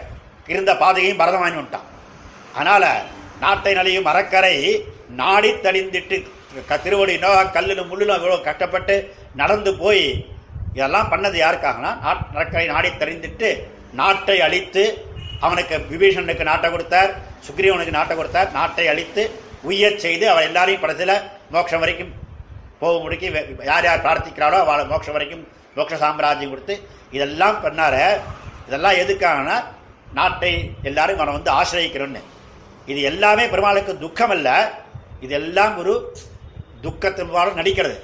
நான் நாடகத்தை ஒருத்தர் நடிக்கிறான்னா அதை பார்த்து நாமளும் அழுவோம் இல்லைங்கள ஆனால் வெளில வந்துட்டு அவன் பைசா வாங்கி சிரிச்சுன்னு தான் இருக்க போகிறான் அவனுக்கு அதனால் துக்கம் இல்லையே. அது தான் இதெல்லாம் பகவான் நடித்து காண்பிப்பது நாம் எல்லாம் கடை தேறுவதற்காக. அப்படிப்பட்டனால அஜம் ம், விஸ்வரூபம் ச மாமஜம். அப்படி என்னை மாமஜம் எவன் நினைக்கிறானோ ததஸ்தம் பிரியமானந்தம் காஷ்டபாஷான சந்நிபம் அகம் ஸ்மராமி மத்பக்தம். நயாமி பரமாங்கதிம் ததஸ்தம். ததா தம். ததா அப்படின்னா அதுக்கப்புறம்னு அர்த்தம் சொன்னால் அப்போ இந்த பதம் தேவையே இல்லை. அதனால் ததா அப்படின்றா என்னன்னா எப்போ கேட்குறையோ அப்பவே கொடுக்க தயாராக காத்துட்டுருக்க ததா நீ எப்போ ஸ்மர்த்தா ததா தது உத்தரக்ஷணத்தில் அப்படின்னு அர்த்தம் சொல்லணும் ததா தம் அப்படின்னா யாருன்னா அப்படிப்பட்டவன். யார் கேட்குறானோ யார் கேட்குறானோ அவன் மோட்சத்துக்கு வரத்துக்கு தயாராயிட்டான். நீ இப்பவே கேட்டா ஓகே இப்பவே கொடுக்குறேன். இல்லை கொஞ்ச நாள் இது இந்த சரீரம் போற வரைக்கும் கேட்டானா அப்பவே கொடுக்குறையா அவன் எப்படி இருக்கான்னா பிரபத்தி பரிண்டவன் எப்படி இருக்கான்னா கிருதகிருத்தியாக பிரதீக்ஷந்தே மிருத்யும் பிரியமிவாசிதிம். கிருதகிருத்தியன் பிரபத்தி பண்ணியாச்சு அப்படின்னா கிருதகிருத்தியன் செய்ய வேண்டியதை செஞ்சாச்சு. இனிமே ஒன்றும் பண்ண வேண்டியதுக்காக இதுக்காக மோட்சத்துக்காக இனி பண்ண வேண்டியது ஒன்றும் இல்லை அதுக்கப்புறம் என்ன பண்ணணும்னா மரணத்தை காத்துட்டு இருக்கணுமா? மிருத்யும் பிரியமிவ அதிதி ஒரு பிரியமான அதிதி வரா எப்போ வருவான்னு காத்துட்டு இருக்கிற மாதிரி அந்த மாதிரி மரணத்துக்கு எப்போ வரும் எப்போ வரும்னு காத்துட்டு இருக்கணுமா அப் அது மாத்திரம் இல்லை. இங்கேருந்து இவாள்லாம் அவன் அப்படி காத்துட்டு இருக்கிற சமயத்தில் பெருமாள் என்ற மிருத்யும் அப்படி அப்படிப்பட்ட இருக்கிறவனை தம் ததஸ்தம் மிரியமானம் தம் மிரியமானம் மறித்து கொண்டிருப்பவன். மறித்தவனை கொண்டு போறேன்னு சொல்லலை. மறித்து கொண்டிருக்கவனை கொண்டு போறேன்னு. அது வரைக்கும் பெருமாளுக்கு காக்கிற நேரம் இல்லையா விண்ணுலகம் தருவானாய் விரைகின்றான் விதி வகையேன்னு இவனை கொண்டு போனோம் இவனை எப்படியாவது கொண்டு போகணும் சீக்கிரமாக ஆயிடுச்சுன்னு போனோம் தான் பெருமாள் காத்துட்டு இருக்கார் நமக்கு தான் போகிறதுக்கு இஷ்டம் இல்லாமல் இங்கே வ- வயசு வரைக்கும் உட்காந்துருக்கோம் என்ன? நீ வா இன்னைக்கு சரின்னா இன்னைக்கு ரூபா தயார்னு. அதனால பெருமாள் காத்துட்டு இருக்காரா அதனாலதான் மறித்தவனை கொண்டு போல மரணமானால் வைகுந்தம் கொடுக்கும் பிரான்னு இல்லாமல் மறிச்சுட்டே இருக்கச்சே வந்து கொண்டு போகிறதுக்கு ரெடியாக காத்துட்டு இருக்கான் பிரியமானம் தம். அதனால தான் மறித்து கொண்டிருப்பவனை பதம் பிரியமானம் பதம். ததஸ்தம் பிரியமானந்தம். மரண சமயத்தில் என்ன வேணும்னா அந்திம ஸ்மிருதி வேணும்னு சொல்லிருக்கே நம்ம ஆறு வார்த்தையில் பெருமாள் அந்திம ஸ்மிருதி அவசியம் இல்லைன்னு சொல்லிருக்கார் ஆனால் பக்தியில் வந்து அந்திம ஸ்மிருதி வேணும்னு வேற சொல்லிருக்கு அந்திம ஸ்மிருதி வேணுமா வேண்டாமா? நான் அந்திம ஸ்மிருதி வேணும். ஏன்னா அந்திம ஸ்மிருதி இல்லாமல் போயிடுச்சுன்னா எதாவது எந்த தேகத்தை எதை நினச்சிட்டு இருக்கோ அந்த மாதிரி போயிடுன்னு பகவான் எம் எம் தே எம் எம் தேகம் கல எம் எம் பாவம். எம் எம் வாபி ஸ்மரன் பாவம். தஜன் தஜன் அந்தே கலையபுரம்னு. கலையபுரத்தில் கடைசி நேரத்தில் எந்த பாவத்தை ஸ்மரிச்சிருக்கோ அப்படின்னு பகவான் சொன்ன வச்சனமே இருக்க. அதனால் இதுக்கு விரோதமாக இருக்குமே. அந்திம ஸ்மிருதி வேணுமேன்னா அது முடியலையே இவன் காட்டனா இருக்கான் க- தாருவாக இருக்கானே. இவன் வந்து கட்டையாக ஒரு கல்லு மரணாக இருக்கான் இதை எப்படி இதுலேருந்து விடுபடுறது அப்படின்னா அவனால் ஸ்மரிக்க முடியாதுன்னா அந்திம ஸ்மிருதி அவனால் ஸ்மரிக்க அவனால் ஸ்மரிக்க முடியலன்னா தேவையில்லை. காஷ்ட பாஷான சன்னிபம். காஷ்டமாயோ ஒரு கட்டையாயோ கல்லாயோ இருந்தாலும் அது கூட ரெண்டு இதுக்கு ஒன்று சொன்னால் போறாதாண்டா. அவன் அவன்கிட்ட இருக்கிற ஸ்திதி அந்த காஷ்டத்தை காட்டிலும் பாஷாணத்தை காட்டிலும் இன்னும் நீச்சமாக இருக்கு. அதை காட்டிலும் அதுக்காக ரெண்டுத்தையும் சேர்த்து சொன்னார். காஷ்ட பாஷாண சன்னிபம் ததஸ்தம் பிரியமானந்தம் காஷ்ட பாஷாண சன்னிபம் அகம் ஸ்மராமி மத்பக்தம். அகம் நான் ஸ்மரிக்கிறேன் விண்ணுலகம் தருவதற்கு விரைகின்ற நான் ஸ்மரிக்கிறேன். ம், அப்படிப்பட்டவன் யார்னா? மத்பக்தம் ஸ்மராமி. என்னுடைய பக்தனை ஸ்மரிக்கிறேன் அப்படின்னார். இது என்னுடைய பக்தனை அப்படின்னு சொல்லுவானே. அப்படின்னா பக் பக்தன்னு சொன்னபடினால இந்த இடத்துல சாதாரண வியாக்கியானம் பண்ணால் பக்தி என்னுடைய பக்தனை பக்தி யோகம் பண்ணவனே அப்படின்னு வந்துடும் அது இல்லை இந்த இடத்துல பக்தன் அப்படின்றவன் கிருதகிருத்தியன் இது பண்ணவன் பிரபத்தி பண்ணவன். அப்படிப்பட்டவன காஷ்ட பாஷான சன்னிபம் மத்பக்தம் சொன்னான். ஏன் அவன் அவனை ஏன் இப்போ ஸ்மரிக்கிறேன்னா அவன் என்னைக்கோ சொல்லிட்டு போயிட்டான். எய்ப்பெண்ணை வந்து நலியும் போது அங்கேதும் நான் உன்னை நினைக்க மாட்டேன். அப்போதை இப்போதே சொல்லி வைத்தேன். அரங்கத்தரவனை பள்ளியானே. அந்த சமயத்தில் நினைக்க முடியாது. ஆனால் அவ அவளுடைய கர்ம விசேஷம் எப்படி இருக்குன்னு தெரியாது. சில பேருக்கு சுகிருத விசேஷம் அவளுக்கு நினைக்க முடியா இருக்கலாம். நாராயணான்னு சொன்னார் அப்படியே போயிட்டு அப்படின்னு சொல்லா இருக்கலாம். சிலருடைய சுகிருத விசேஷத்தினால. சில பேருக்கு எவ்வளோ பெரிய சுவாமியாக இருந்தாலும் அவளுக்கு கடைசி சமயத்தில் ஒன்றும் நினைக்க முடியாமையும் போகலாம் ஆனால் அவா பெருமாளை நினைக்கிறான்றதும் முன்னாடியே சொன்ன மாதிரி அவா பெருமாளை நினைக்கிறான்றது பெருமாள் அவளை நினைக்கும்படி பண்ணி வைத்ததும் அவா பெருமாளை நினைக்கிறான்றதும் அவா ரெண்டு பேருக்கும் தெரிஞ்சா பொருள் நமக்கு தெரியணும் இல்லை. அப்படி பெருமாள் அவனை நினைப்பித்து அவனுக்கு நினைவை தோற்றுவித்து அகம் ஸ்மராமி மத்பக்தம் நயாமி பரமாங்கத்தின் அவனை நானே கொண்டு சேர்க்கிறேன் அப்படின்னு. நயாமி பரமாங்கத்தின் இவனை பெருமாள் அவனே நயாமி அப்படின்றபடினால அவனுக்கு எவ்வளவு சந்தோஷமாக பகவான் கொண்டு போறானா அவன் கொண்டு போறச்ச அங்க இருக்கிறவாள்லாம் ஆதிவாகிக்கெல்லாம் இருக்காள் ஒழியோ அவள்லாம் வீடு திருத்துமா போலேன்னு ஒரு வச்சனம் இருக்கு. ஒரு ஆற்றுல வராத விருந்து வரான்னா என்னடா அது ஒரு வீடு ஆற்றை பார்த்தா கலையபரமா இருக்கு அப்படின்னு பார்த்து அதுவும் முக்கியமாக இருக்கா நாங்கள் எங்க நாங்கெல்லாம் நான்லாம் இப்படி தான் பண்ணுற வழக்கம். யாராவது வரான்னா அன்னைக்கு ஆற்றை கொஞ்சம் பெருக்கி இறுக்கி சரி பண்ணுறது இல்லைன்னா நாம நாம தானே இருக்கோன்னு அப்படி இல்லாம அவெல்லாம் வரு விருந்தை அழி வரு- விருந்து வரத்துன்னா ஆத்தை எப்படி இதுவாக்குறாளோ அந்த மாதிரி அவள்லாம் காத்துன்னு இருக்காளாம் ரொம்ப சந்தோஷமா எதிர்கொள்கிறாளாம். இங்கேருந்து போனவாள்லாம் எப்படின்னா இங்கேருந்து ஒருத்தருக்கு இங்கே லோகத்துல இங்கே இருக்கிறவா ஒருத்தர் கலைஞர் போயிட்டாருன்னா வாள்லாம் எப்படி இருக்கான்னா இது நமக்கு எந்த பாகியம் என்னைக்கு கிடைக்கும் அப்படின்னு காத்துட்டு இருக்காளாம் என்ன? அப்படி நயாமி அப்படிப்பட்ட அ- அந்த மாதிரி சமயத்தில் நயாமி பரமாங்கத்தின் நயாமி பரமமான கதி. ம்? பரமாங்கத்தின்னு சொன்னபடியா எதுன்னா பரமகதி பகவானே தான் பரமாங்கதி முக்தானாம் பரமாகதின்னு சொன்னபடினால பரமாங்கதி அந்த பெருமாளிடத்துல பகவானை இவனே தன்னிடத்துல தானே கொண்டு சேர்க்கிறான். தன் ஸ்தானத்துக்கு அவனே கொண்டு சேர்க்கிறான்னு. அഥவா பரமாங்கதி அப்படின்னா பரமக பரமமான மு- உத்தமமான கதி. அர்ச்சிராதிகதியில் கொண்டு சேர்க்கிறான் அப்படின்னா அர்ச்சிராதிகளில் கொண்டு சேர்த்தாலும் அதுவும் கடைசியில் போய் சேர வேண்டிய இடம் பகவான் தான் என்றபடினால இப்படி இந்த ரெண்டு ஸ்லோகத்தினாலையும் பெருமாள் பரமபதத்தை தருவதற்கு காத்து கொண்டிருக்கிறான் அப்படின்றத இதுல ஒரு சம்சயம் வரும்.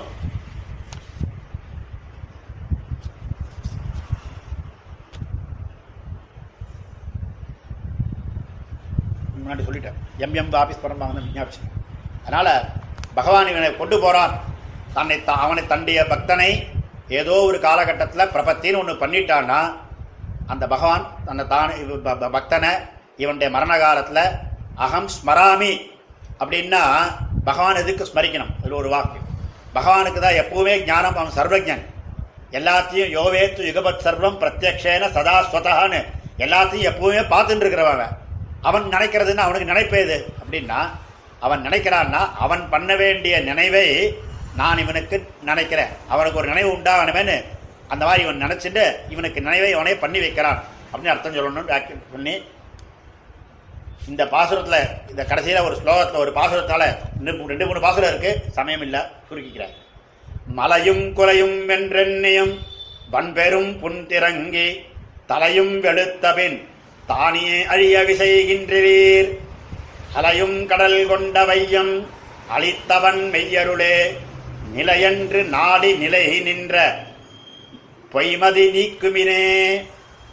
இந்த லோகத்தில் எதெல்லாம் உண்டாதோ எல்லாம் அழிய போறதுதான். மலையும் குலையும் என்று. இந்த இமயமலை இருக்க எத்தனை வருஷமாக இருக்குது லோகம் உண்டானதுலேருந்து இருக்குது நாமெல்லாம் எல்லாரும் போயிடுவோம். நான் இமயமலை மாத்திரம் என்னைக்கு நின்றுட்டு இருக்குன்னா இல்ல அதுக்கும் ஒரு அழிவு உண்டு. பழைய காலத்தில் அதுவும் அழிஞ்சு தான் போகிறது மலையும் குலையும் என்று எண்ணியும் மலையே போகிறதுன்னு தெரிஞ்சக்கப்புறம் நம்ம சரீரத்துக்கு வச்சுட்டு இருக்கோம் நம்ம சரீரம் போகும்னு பார்க்கல. வன் பெரும் புன் புன் திறங்கி புண்ணுக்கு இறங்கி தலையும் வெளுத்த பின். ஏதோ சின்ன வயசுல போயிட்டாதான் கஷ்டப்படல. தலையும் வெளுத்த பின் தானே அழிய இசைகின்றே தலை வெளுத்து போச்சு. இப்போயாவது சரி இனிமேலாவது இப்போ பகவானத்தில் ஆசிரியப்போ இனிமேலாவது பெருமாளை பக்தி பண்ணி நான் போகலாம். எனக்கு வரலாம் போயிடுத்து. இன்னைக்கு பெருமாள் பக்தி இருந்தா போரும் பெருமாள்கிட்ட கூப்பிட்டோன்னா வர காத்துட்டு இருக்கான்னா அப்ப கூட இசை கொடுக்கறது அப்போ அப்ப கூட இசையறது இல்ல போறதுக்கு. தானே அழிய இசைகின்றிலீர் அலையும் கடல் கொண்ட வையம் அளித்தவன் மெய்யருளே. கடல் கொண்ட வையத்தை அலையும் கடல் அலைஞ்சிருக்கிற கடல் கொண்ட வையத்தை மீ- மறுபடியும் மீட்டுக் கொடுத்த அவனுடைய மெய்யான அருள். அவனுடைய மெய்யான அருள்னா இந்த பிரப பிரபன்னனுக்கு அவன் பண்ற பிரபத்தையை ஏத்துண்டு அவன் பண்ற அனுகிரகம் இருக்கு. அந்த அனு மெய்யருளே நிலை என்று நாடி. அதுதான் நிலை. அது ஒண்ணுதான் நிலை. அதுதான் அவன் கொடுக்கிற நமக்கு பரமபதம் கொடுக்குறானே. அதுதான் நிலை என்று நாடி நிலை நின்ற பொய்மதி.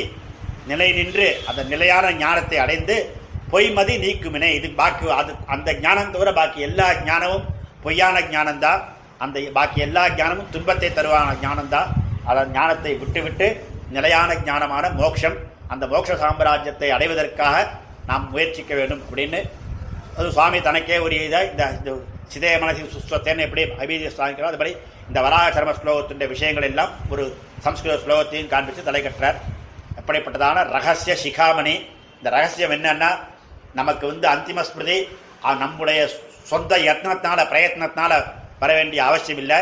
அந்திம ஸ்மிருதி அவசியம் இல்லை அப்படின்னு பெருமாள் சாகித்யருக்கும் சொப்பிரயத்னத்தினால அவசியம் இல்லை அப்படின்றது தான் அந்த பிரயத்னத்தையும் ஏன்னா அவங்ககிட்ட கொண்டு பகவான்கிட்ட கொண்டு சரணாகதியும் பண்ணியாச்சுன்னா அதுக்கப்புறம் அவனை பரமபதம் கொடுக்கிற வரைக்கும் அவனுடைய வரம் அந்திம பிரயத்தத்தை பண்ணி வைக்க வேண்டியது அவனுடைய கடமை. அதையும் பகவானே பண்ணி வைத்து இதை நமக்கு நடத்தி கொடுக்கிறான். இந்த சரணாகதியை நமக்கு கதாயை கட்டி வைக்கிறான்.